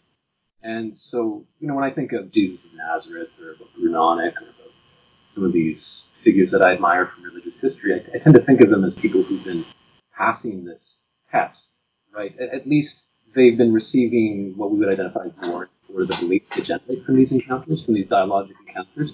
It, it still might be that objectively their their belief is false, but they've, they've done a pretty good job attempting to correct for these biases. Now, the, the trick with the experiential route is it never gets you. I, I don't think I can't see how this kind of you know even the ideal Turing passing conversation with a divine dialogue partner could tell you that this is the ultimate being, right? You need Anselm's ontological argument to establish the existence of an ultimate being. No matter how impressive your dialogue partner is, there's nothing they can say, even do, that would show they are the ultimate uh, reality. Uh, so maybe you need to, like uh, channeling, right, from from both sides. Uh, you channel from the priori side, the Anselm side, establish ideally falling off your bicycle like Russell, you establish the, the, the objective existence of the perfect being, and experientially from the other side of the channel digging, you uh, you start talking to this being, and you start to wonder if maybe those are the same being. You're talking to the being that Anselm was was uh, referring to in his conclusion. If you don't mind me sort of chiming in, I, I totally agree with what uh, Paul was saying. I, I think that there is this both and approach, um, and one thing that came up uh, in, in, our classes is um, so Paul was teaching us about uh, Augustine's conversion story, um, and it was in the context of well, th- this is an intellectual sort of objective argument. It's a design argument uh, showing special providence of God, and you know he he reasons this happens and the likelihood of that, therefore God exists type thing, and then to that you have sort of the, the counter explanations, but one thing that uh, I think I think I sent it to you in an email, Paul. But I, I, said, well, what if what if he's not actually reasoning or making a design argument? Um, he could also be having this experiential route, with, which is what I call the properly basic belief that God exists. It, it's not so much a set of premises to a conclusion. Therefore, a, a designer God providentially arranged for this for, to happen. It's more just a direct, wow, God exists in light of this experience. So it, I just want to stress that there, there could be this both and. Um, there could be an intellectual argument to this experience, a, a, design type argument or something, if you if you can prove that. But in addition to that, you could also have a direct experiential route that gives you knowledge God where God exists via properly basic belief. So it, it could be both and. You could have double warrant uh, potentially. I don't know what you guys make of that or what you guys want to say to that. I'd like to ask a question, Paul. I don't if you if you've got something to say, I'll wait. No, go ahead.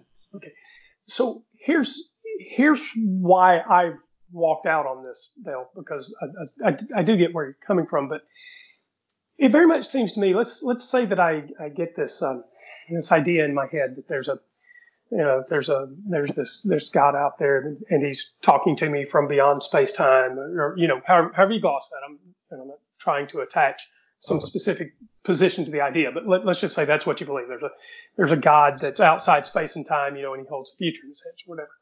So yeah, I might get this this idea that there's a God, but it doesn't address um, for me all of the central claims of Christianity that don't get addressed. So it's a God that can live forever. It's a God with personal, uh, with perfect judgment. Uh, it's a it's a God that does or does does not maintain uh, an eternal torment chamber for people that that don't love Him, depending on whether you're you know eternal conscious torment or an annihilationist. Right? Um, there there are all sorts of things that don't get answered just by saying I have this properly basic belief, and and so just saying that I got this communication from from somewhere, even if you did, even even giving it its best gloss, um, I still don't have the questions answered that matter, which are the central claims of Christianity about the ability to live forever, God keeping a tally list of sins if He does, uh, all of those kinds of things.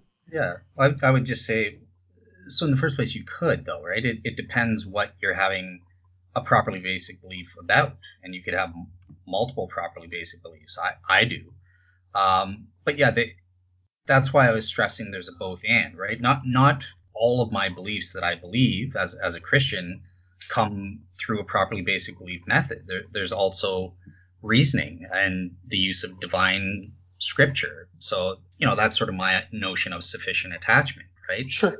Uh, I, I don't have a properly basic belief whether God is a Calvinist God or, or a Molinistic God, as I, I like to as I believe.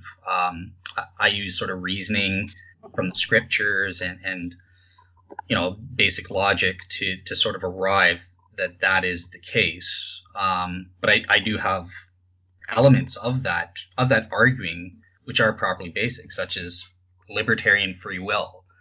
I just know I have libertarian free will. That's a properly basic belief. And that's one element that could go into an argument that I could use in eventually arguing no, Calvinism is false and actually Molinism is true or some form of Arminianism or something like that. Mm-hmm. Sure. So, yeah, properly basic beliefs don't have to bear, it doesn't matter. Either method doesn't have to bear all the weight. It could be a combination and of different means to gaining knowledge. And yeah, that, that's true of my case. So yeah. You know, but oh, Paul, I'm sorry. I think you were going to say something. Let me just let me pause. No, I, I think uh, I think um, Andrew, you and I have a lot in common in the way we would we would approach these sorts of you know dialogic encounters. Uh, that I, I would be very careful about what I theologically infer from from one encounter or even a series of them. Just like when you're getting to know a person, um, you know, there's there's there's a relationship there, and there's a maybe a series of dialogues and interactions, and and you can start to infer more and more about the nature of this person, its values.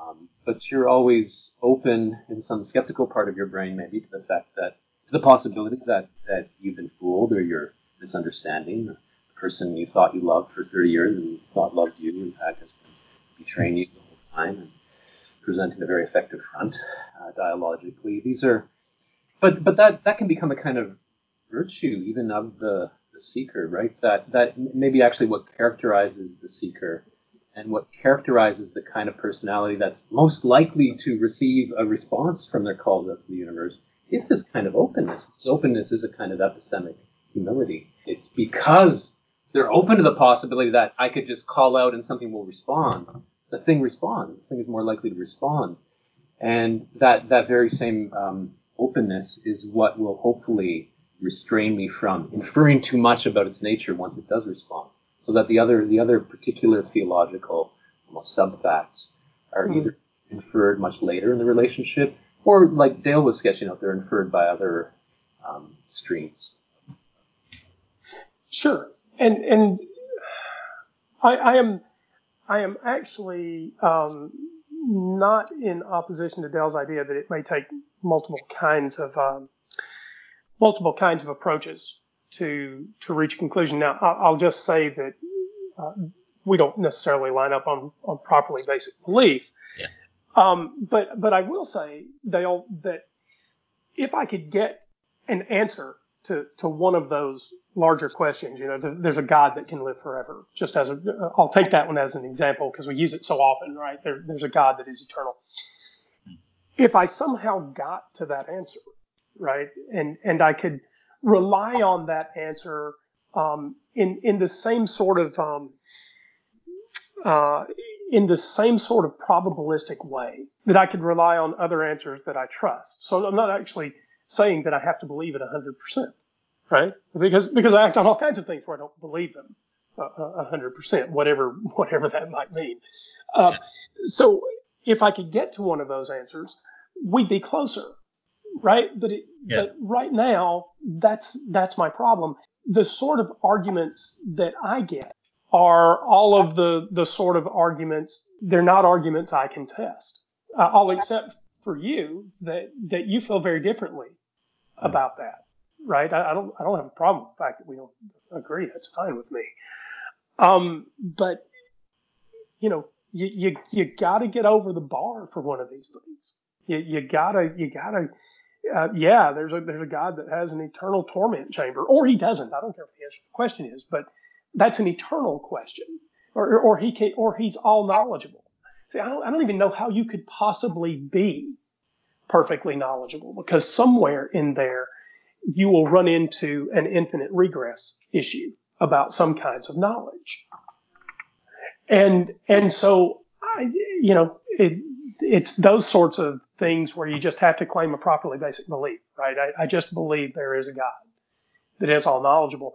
And I can't get there, um, even, even probably. Yeah, yeah I, I, would echo that. I, I like what Paul said earlier on about uh, reminding us that you know people who engage in philosophy are are seeking the truth, and I think all of us are, uh, are, are seeking the truth. I think when we're having conversations like this, it's it's useful just to remind ourselves that we're all starting from the same point. We're all seeking truth. We might arrive, we might go by different routes. We might arrive at at different conclusions, but our, our purpose and our, our goal is is pretty much the same. So let's uh, g- give each other some slack on on that, and uh, you know, see if we can can work work together to the to the same to the same conclusion. So I want to to fully endorse uh, uh that sentiment, and in, in, the broader field of philosophy and other things, you know, science and philosophy don't have to be uh, uh, logheads. They don't have to be enemies. In fact, I, I don't think they are.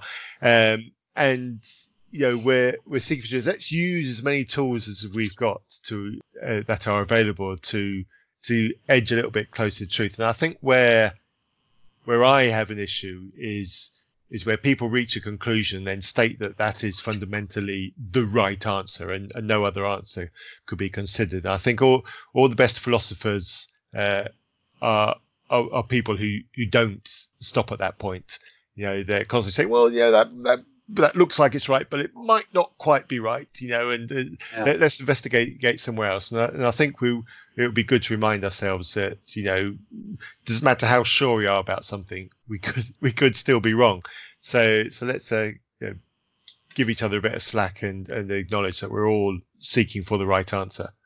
Yeah, there's a, stereotype of uh, the way wisdom sounds, and it often is portrayed as this very confident, affirmative, you know, aphorism-driven statement of, of what is, uh, you know, the, the, the, holy man sitting on the mountain. Uh, when, when you approach him, tells you what it is in a very concise, confident way. When in fact, you know, a lot of our uh, working examples of, of, of wisdom sound a little bit more you know, maybe like our conversation, it's a little bit seeking and searching and querying and uh, sentences that end like this rather than like this. Uh, so it's more wisdom is actually kind of interrogative process rather than a confident result. And you see people at the at the cutting edge of the sciences, for example, they're very aware of all the darkness, all the unanswered questions facing them. Whereas, you know, the public that receives the scientific receives scientific wisdom as it trickles down through the various uh, institutions tend to have the mistaken impression that we just have a kind of confidence and near completeness in this in this picture.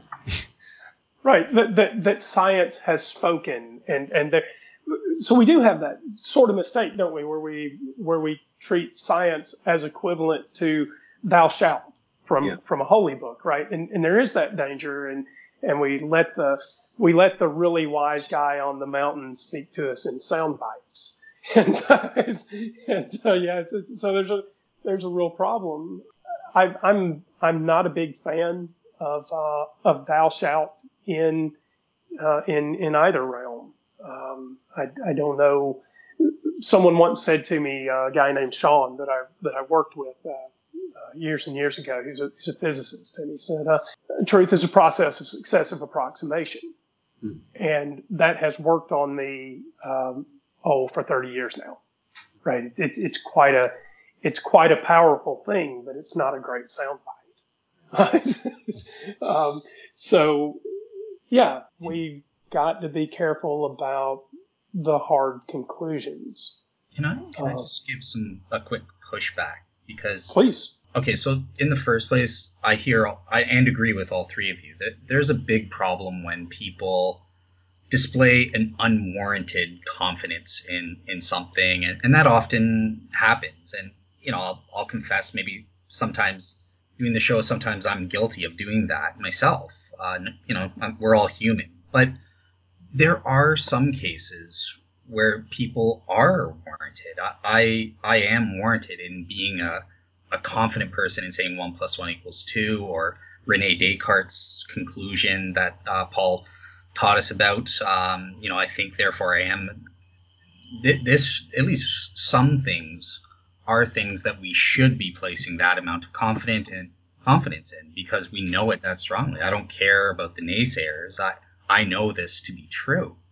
Um, you know, other examples. Uh, so we were talking about consciousness, and um, I, I know that Andrew and, and Matt will have a different opinion, but I, I'm more in Paul's league when it comes to these subjective facts that we just know about consciousness, or you know, Ray Rene Descartes' conclusion. So I don't I don't think it's helpful to just sweep everything away and say we should doubt everything. There there are some things that no, we, we can really know this without doubt. Um, yeah, I don't know if anyone wants to sort of come back on that. or- Matthew, Matthew, do you want? Look, um, okay. So there's a bone in the middle of this. Uh, who who wants the bone? Matthew, do you want it? I well, yeah, it was a response to my comments. So yeah, I'm I'm, I'm quite happy to give. Certainly on on um, I, I think there's categories of things. Absolutely, now I'll endorse that down. And uh, yes, one plus one is two. Yes, we can we can all be confident on that. There are multiple ways in which we can can demo, demonstrate that. I'm not sure how that work. How that yeah, I'm not really sure how that works for the bigger things. You know, one of one of the most confident uh, theories in science is uh, the theory of uh, evolution, but there are still technicalities in the process that that works that we're not confident on. We might be very confident on the wider picture, but the nitty gritty, the detail, the how uh, of of various uh, features and, and various forms and, and various characteristics, we're not entirely sure. So we're and so for for for bigger pictures like that and for the existence of, of God, somebody might be absolutely certain uh, in in, um, uh, in the, their belief uh, in a God, but it's belief, not a not a demonstrated certainty. And um, so, yeah, people can be absolutely sure about things that aren't true. So, and I think there's a blurring from from the small and the nitty gritty that we can know to the bigger picture things where it becomes far more blurred. Yeah, that that- my thought. That is exactly my thought too. As the sophistication or complexity of a claim increases, um, I think it is much harder to make a definite, um, to to create a definite position on the on the back of a of a of a highly sophisticated claim um, versus a, a much simpler claim. I uh, I think I'm uh, I think I would agree. I agree with Dale that uh, at least in principle there are uh, one one could have warranted certainty about all sorts of things, including theological claims. And it, it could be that what strikes us as complicated, once we really understand it, turns out to be the simplest thing. That I mean, I, again, it's it's possible that the fact that God exists, that what is ontologically prior is that maybe once you once you understand it, that could be as clear as uh, Descartes' cogito possible. And in fact, there's an analogy there, right? They're both disclosures of some core logical conscious fact, and uh, so uh, so yeah, definitely even even even you know the core the core theologic claims could be um, known with a high degree of certainty and. Uh, and Matthew's example of evolution, my, my, my sense of it as an outsider to the field is that you know, when you get to the, the core process of, of natural selection, uh, there's a kind of logical truth there, almost. You know, something to the effect. Mm-hmm. Yeah. Just in the space of possibilities, with enough, you know, enough chances, order will take hold. It's almost it's a quasi mathematic fact, and order order will trump disorder because order repeats and disorder does not repeat. So we'll fill up fill up possibility space. Oh, I, love I, what I, you've just said. I'm going to steal that phrase. I, I, want to say that I made this kind of appeal earlier in the show about um, about knowledge. It, it, may be that that knowledge is something that happens without a pre-dependent idea on you know just through process. We we get something ordered. uh, you know that's sort of what we're saying about about, about evolution here. That that out of out of just this process, this this sort of uh, living order occurs. It didn't it didn't depend on anything in particular, uh, although um, you know there was a, the whole discussion about about necessity, right? So I'm not trying to rehash that, but but I think I think that's right. I think um, you know evolution certainly we we have the process of, of natural selection and um, it's not entirely random, right? And it can occur. And uh, as far as we can tell, did occur, um, you know, without a kickstart of a mind. Uh, although, Dale, I wonder what you think about it. Yeah, so so I guess two two things. So in, in the first place, regarding the complexity thing. So in the first place, uh, I don't believe this, but many theologians would say God is the ultimate symbol, right? He has divine simplicity, the, that attribute. Um, so that could be challenged. Maybe God is the ultimate in simplicity. But the, the main point I wanted to make is that I don't think that complexity in and of itself entails that we have to have doubt. Um, I understand what you're saying uh, in terms of evolution, right? We have certain ways where we're reasoning and inferring, and it's based on multiple data points where we may have doubt about each one of those individual data points, and that cumulatively adds up to increase our doubt overall. Um, but in terms of God's existence, if if you know I'm talking about this properly basic belief type thing, that that's a basic belief. That's simple. That's fundamental. It's not composed of parts or anything like that. Just because the hypothesis of God has all these different attributes or something, and that means he he is complicated. That the belief that there is this maximal great being so that could be considered simple that that doesn't just because something's complicated doesn't entail that one ought to have doubts um, or complicated in the sense that it involves multiple aspects or something like that or detailed study do, do you know what i'm do you know get what i'm trying to say like i do um, I, I, don't think i agree but I, I do understand you i mean the the thing is that we can have we so there's sort of two ways to look at this. Uh, a complex belief, uh, well, okay, let's take this out of the area of belief. A complex equation, uh, uh, just as a for instance, so we can get out of the of the soft area. A complex equation, you you feed some numbers in, and it has a right answer, right? so we can say that the answer is right or wrong, and we can have a belief about the nature of of that answer as being right or wrong. However, I still think that the very nature of having to go through the steps to uh, to say, well, there is a right or wrong answer, implies that we should be careful about our declaration that that we are certain about the answer. Um, so when you when you talk about a, a, God, yes, you can absolutely have a uh, whatever belief you want to have and assign whatever degree of probability you want to assign to to a God, right? And and I mean, if you even assign it a hundred percent uh, uh, likelihood, if if that is how you feel about it. But I think that to do that, you're not giving proper credit um, to all of the things that go into establishing a higher degree of belief than is warranted. So for okay, so for you, your objection doesn't so much apply to the properly basic belief route, but let's say I'm reasoning to God through multiple steps. I think is the way the way you put it. Each of those. Well, steps- reasoning about the nature of God. Oh, well, okay, we can use that. We we can leave the nature of God. The nature of God to me seems to be complex, but let's let's let's talk about it stepwise and not about the nature of God. So yes, maybe maybe we have to go through a lot of steps.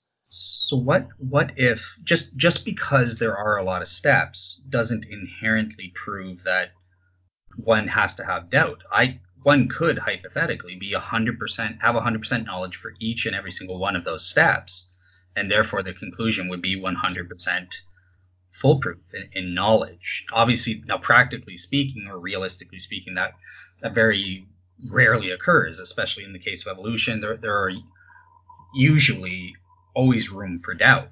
Um, but i'm just saying hypothetically the, the correlation that you're making it's complicated. There are multiple steps. Therefore there has to be doubt. Isn't necessarily the case. You could have 100% knowledge, yeah, for all of those steps. Yeah, so so we're we're we're in lockstep there. Okay. It is possible, but when when I but that's not actually that's not actually that's sort of a that's sort of hiding the problem here, because the the question was about uh, was about am I probably correct? right? And so hypothetically, there is a very small chance um, that I'm absolutely correct. But even you, in in in redescribing this, admitted that it is more likely that uh, that there is room for doubt. And and so uh, you know, I don't have a, a, properly basic belief in a God. Mm-hmm. Uh, and and and so just uh, the way I approach the world, okay, maybe maybe you're right. Um, but as far as I can tell, and, and, by the way, this is this is not an attempt to. This almost sounds disparaging. I'm just pointing out the nature of our disagreement. Yeah. It seems to me more likely that you're wrong, and so that's not intended to, to be barbed in any way. That's just you know pointing out the way that we're doing this. It, it seems to me more likely. Uh, I, I can't get to where you are using using the information that I have in my hands. Sure, yeah, and I, I can't demonstrate to you, so I, I get that my saying a properly basic belief is just meaningless to you. I, I can't use that as proof, and, and that's why I would rely on natural theology and, and arguments like the Kalam or ontological argument or something like that, which uh, would possibly have a chance to convince you. But yeah, those, those are composed of steps. We, we call them premises or conditions. So yeah, there, there could be areas of doubt in those premises, and and that would cause you not to to think the argument is logically sound or something like that. So, yeah, if that's if that's all you're saying, then I totally agree with you guys. Uh, yeah, of course, and, and that's my, um, yeah. If I can jump in, my um, my uh, experience with some of the traditional arguments, um, for example, the cosmological arguments, it's almost like the problem is not the steps. Typically, you can work them out, so there aren't too many steps. Uh, mm-hmm. but the problem is that each premise has built into it almost all of philosophy, right? So, right. If, if you're if you're running a, a cosmological argument and, and you want to use the word cause, well, we can, you know, even before we raised the specter of Hume's problem, um, wonder wonder exactly what we mean by cause and effect. I mean, this is endemic to any kind of investigation, I guess, but. Yeah for, in my own my own experience with these arguments, the reason I, I just don't feel I've ever, I'm not sure a lot of my belief is really weighted too much by these arguments, which I tend to be uh, balanced pretty agnostic about. It's it's because they, they involve so many deep, vague philosophical terms in, in the premises that I'm just not sure what to make of it by the time we get to the conclusion. In fact, I want to stop at each premise. I was wait, wait, before we go on to premise two, we need to talk you know, maybe for a hundred years about what we mean by causation or what we movement is. And, and to be fair, just for for the sake of balance, you you also feel this way about atheist arguments like the problem of evil and stuff. You think that, or the hiddenness of God, which is I know a, a favorite of Andrew. You, you think those those arguments suffer the same problem as as Christian, yeah. Is that is that right, Paul? Or? That's right. Yeah, yeah. I mean, the, the problem I'm talking about would be almost an, an endemic to to philosophical argument. Um, but uh, you know, the, I, I should think more about what I'm saying here because it's not that I don't have any philosophic positions. So clearly, some arguments work for me and some some don't. The theologic arguments say, well, you know what? The, some some version of the design argument I think has fed into my belief making, but it's a it's a really complicated version of design which takes in, like Dale had referred, to, uh, the Augustine type experiences. The like every every little uh, apparent dialogic encounter with with a super person would be. Uh, uh, like a miniature design argument or an additional premise loaded into sub premise loaded into a design argument. Uh, so I think that that's played a life in my, my belief. But the cosmologic and ontologic, I'm not sure, or the, the moral argument that they're interested to talk about, but I don't think they've budged my belief in the needle either either way. Okay, so one I think we've covered one last question that I've written here, and that that covers everything that I've uh, got here. But it so you sort of hinted at the the what wisdom is, and within the context of religion, what what would you say is the difference between religious knowledge and religious wisdom, and and how they sort of relate to each other? And uh, just as sort of a quick follow up, does true religious wisdom require a diviner's source, uh, a divine source, or something like that, in your opinion, or? Uh, wisdom, wisdom versus knowledge you know, the, the reductivist side of me wants to say, well, surely all wisdom would reduce to knowledge, but it would be a special subclass of, of knowledge, uh, probably including what we'd call pragmatic knowledge. But that pragmatic knowledge would be knowledge about real world changing conditions and knowledge of valuable ends to pursue and you know, knowledge of the processes that get you to those ends. So, um, you know, a lot of what we mean by wisdom, I think, could be captured with a few steps by would it be fair to categorize wisdom as the application of knowledge? I think that's a lot of it, eh? Yeah. Yeah, application of knowledge to um, creaturely ends, uh, some, something like that. Maybe not just creaturely, but whatever. The, the ends of the uh, of this of experiences. Um, yeah, yeah pragmatic. I, I want to see it as the, the power of discernment. So perhaps you could say it, it's knowledge of how to discern religious knowledge or religious truths or something like that, or yeah, re- religious uh, application or something like that. Um, yeah, I, I actually like the way you said that as a subclass of knowledge. I'm gonna I'm gonna steal that for myself. So. well, I really like this idea of discrimination being one of the, the key features of the wise. I, I, I, I, like that a lot. I know in Sanskrit there's a term for that kind of discrimination that's characteristic of the wise. I think it's uh, Vivek, the term for discrimination of the kind Dale's referring to, which it's this. I think it's again, it's reducible probably to knowledge. It's it's probably from long discerning experience where the discerning came in again, but um, through that long experience, knowing how to distinguish. You know, I, I I like the example always of you're faced with a, a shelf of books and you have a free afternoon. And all you have to go on is the spines, the titles on the spines, and the author's name maybe, and just the look at the book. And somehow, I, I like the idea that that this kind of uh, um, discriminatory power Dale's referring to would, would give you a good chance of picking the book most likely to lead to a fruitful afternoon of exploration. And then mm. once you dive into that book, uh, again, your power of discrimination will let you, from that book, uh, choose five new doors or books to open. And so this autodidactic process of learning, which is this process of linking book to book or web page to web page, is, is guided by this, this quality Dale's referring to. But it's mysterious in the end, you know, and maybe that connects to Dale's sub question about what's what's what's behind this process. There might be final causes drawing us. I'm open to that idea. Cool. Yeah, uh, I think that that covers it for for my list of questions. Is there anything else that either Andrew, Matt, or or Paul that you guys want to say or about this topic or discuss on this? I, I guess uh, when Andrew was talking uh, maybe 15 minutes back about all of the uh, questions he has theologically. For example, the uh, question about hell: is there a hell or is there not a hell? And how it's hard to know how these particular questions could get answered. You know, by, for example, Dale's route of rational inference. I'm, I'm pretty sympathetic to that. You know, to Andrew's concern there. I I guess my own view tends to more and more reduce to this duality. It's a kind of bifurcation in my, my theology where there's a growing certainty that there is something there. There's something worth calling superhumans. That's our experience.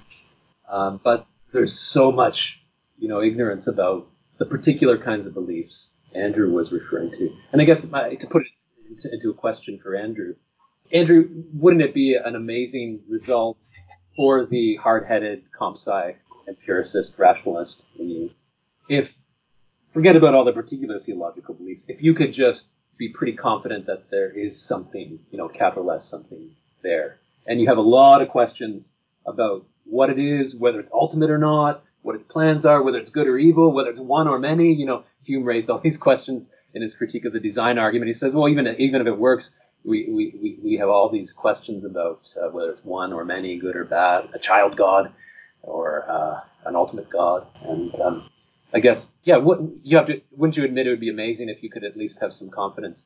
There's something real and it's, it's talking to you. Yeah, look, if, if, if I could do that, and this is this is actually why I left the, the Christian faith. I, I, I hate to repeat parts of my story over and over because listeners got to be bored to tears. But I double majored in theology and computer science uh, a, a, thousand years ago or whatever.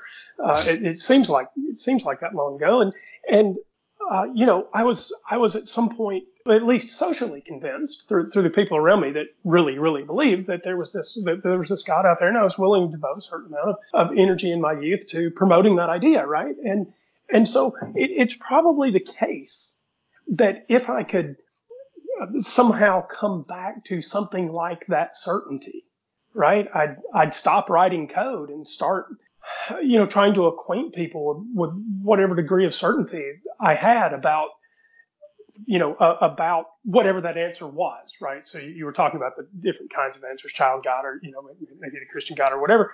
I mean, if, if I could come back to, to some kind of certainty about that, I'm sure I'd, I'm sure I'd switch to that side. Maybe it makes me sound wishy-washy, right? So I'll, I'll, I'll accept it. But yeah, it would be amazing. It, it, it would be great to answer the question about whether there's a, a theistic God or you know some sort of universal consciousness. Uh, you know, there's a there's some renewed interest in that kind of thing right now among scientists, and and uh, you know panpsychism or, or whatever uh, whatever the flavor of the day is. And by the way, there there may be some. Uh, I was reading a, a, couple of books this weekend about this idea of universal consciousness and and uh, you know matter being a uh, somehow intrinsically part of of a mind rather than the other way around. And you know those are appealing ideas. And and so yeah, I'd switch sides. I'd probably stop coding if you know, if, if, if, if I could get there.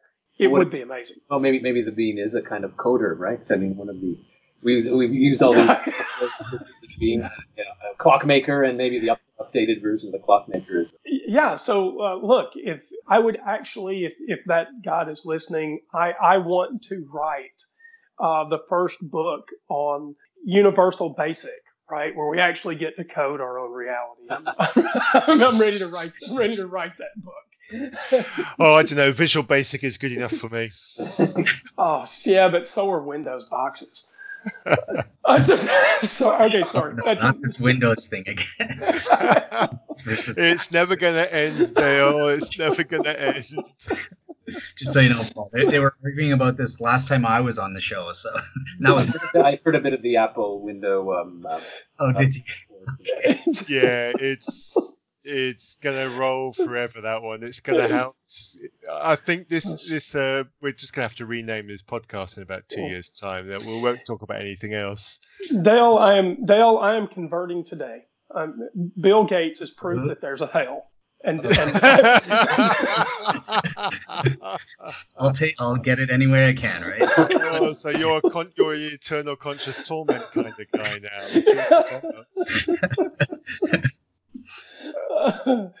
um, Paul, I, I, I, know that we're wrapping up, and I wanted to say that this was as I, I expected this conversation to be something that uh, really made me think a little bit and question some of my own assumptions. And I, I was I have been looking forward to this from the very beginning, and it was as pleasurable as I thought it would be. And so, thank you you know, I, I realized there were portions of this that were probably sophomore from from your perspective, and oh no, and uh, no, and no, no. I just I just I thank you for being willing to come on. Do you mind, Paul, before we do the wrap up, um, just for the audience, do you mind sort of explaining exactly what what is your religious viewpoint? Are, are you an idealist or panpsychist or? Oh, good question.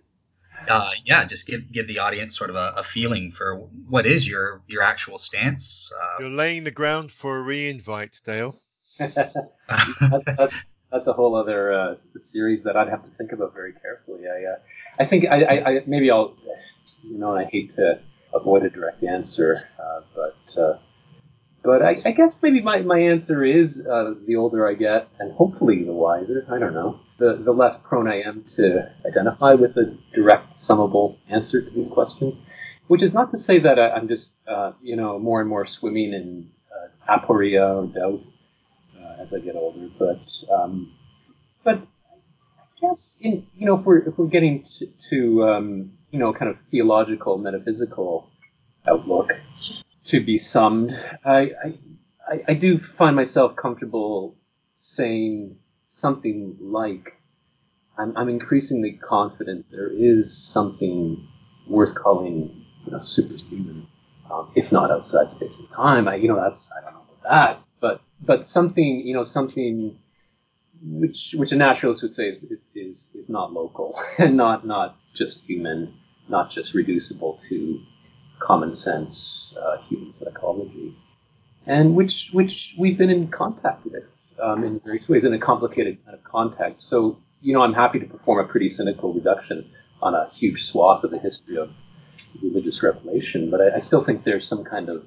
there's a signal to noise ratio there, and uh, I, I still I'm pretty confident in some kind of some degree of signal there both in you know both in the history of that revelation and then in, in, personal experience and then but then but then it's like outside of that core belief that confidence that there's something like a capital S something there's just a lot of doubt what what is it yeah. that's where all the doubt floods in and that's what keeps alive the seeking yeah yeah I just want to even though I'm not a, a host yeah I just want to echo echo um, as your student thank you so much for everything you've done um, for me and and for also being willing to to come on and put up with Andrew and Matt. I, I know it's a bit of a. I, know I, I'm looking forward to this too. You you um, you have a really wonderful thing here, really really wonderful rare thing I think, and um, it was really a pleasure and honor to be part of it. Oh, you're welcome you. back anytime. You are welcome back anytime. Yeah, that's. And, and the same with SNS. You're, you're welcome to come on anytime there as well. So. Yeah, sure. Yeah, I'd, I'd be very happy to um, converse more. That's what this is. So. Yeah. Perfect. Uh, Matt, you're the host. Did you have any closing? Um, yeah, there's a couple of thoughts. Um, I was a huge, huge fan of the MythBusters, and they had a soundbite, uh, which I think was actually in their opening credits, which was failure is always an option. And I think that's the attitude that I take to opinions uh, that I have. You know, I'm I'm always prepared to accept that the conclusions that I've come to are are faulty or, or wrong or I have failed. So I I just thought I'd throw that in there. Um, but I have one final, slightly more light-hearted question uh, for you, Paul. Um, it, it comes in two parts. Do you watch The Good Place, and do you approve of their treatment of philosophy? That's excellent. That's excellent. yeah, you know, I I had so many students come out, up to me after class, usually on the first day or the last day of class, and ask me if I've watched this show. And uh, I guess I should I should get around to checking it out at least at this point. I, I haven't watched it yet, though I, I know a little bit about the premise, and I know is it the one of the main characters is is a uh, uh, well, philosophy. philosophy. Yeah. yeah, yeah. So I, um, yeah, there's stack loads of philosophy uh, in there. It's just fabulous. It is. It's a it's a great show. Oh, uh, Dale. Yeah. I I should um I, I would be remiss if I didn't say two things. First, welcome back to Ask an Atheist Anything. Thank you for helping set this show up. Um, I the, the listeners should know that this show didn't happen without you, and it didn't happen not only without you introducing us to Paul, but without your interaction in getting the time scheduled and getting the topics nailed down. And, uh, and so thank you for helping produce this Ask an Atheist Anything. Oh, not a problem. Uh, Oh. And you're an honorary atheist, Dale. Welcome to the club. All right, not sure how to react to that, but yeah, I'll take it. that's, that's, and and the other thing is, um, without rehashing the the opening of this show, what has gone on with the personal attack against you because you have taken um, what is I, I, don't agree with the position, but I think it's logically consistent. I, and, and, I'm willing to say that I would do things with much less certainty than you would. I am, I am, I stand in opposition to the sort of attack that has been, uh, uh, that has been following you around. So you are also welcome here anytime you'd like. Awesome. Yeah, I, I appreciate that. And, and, same with you and Matt. You guys are welcome to come on SNS anytime you guys want as well.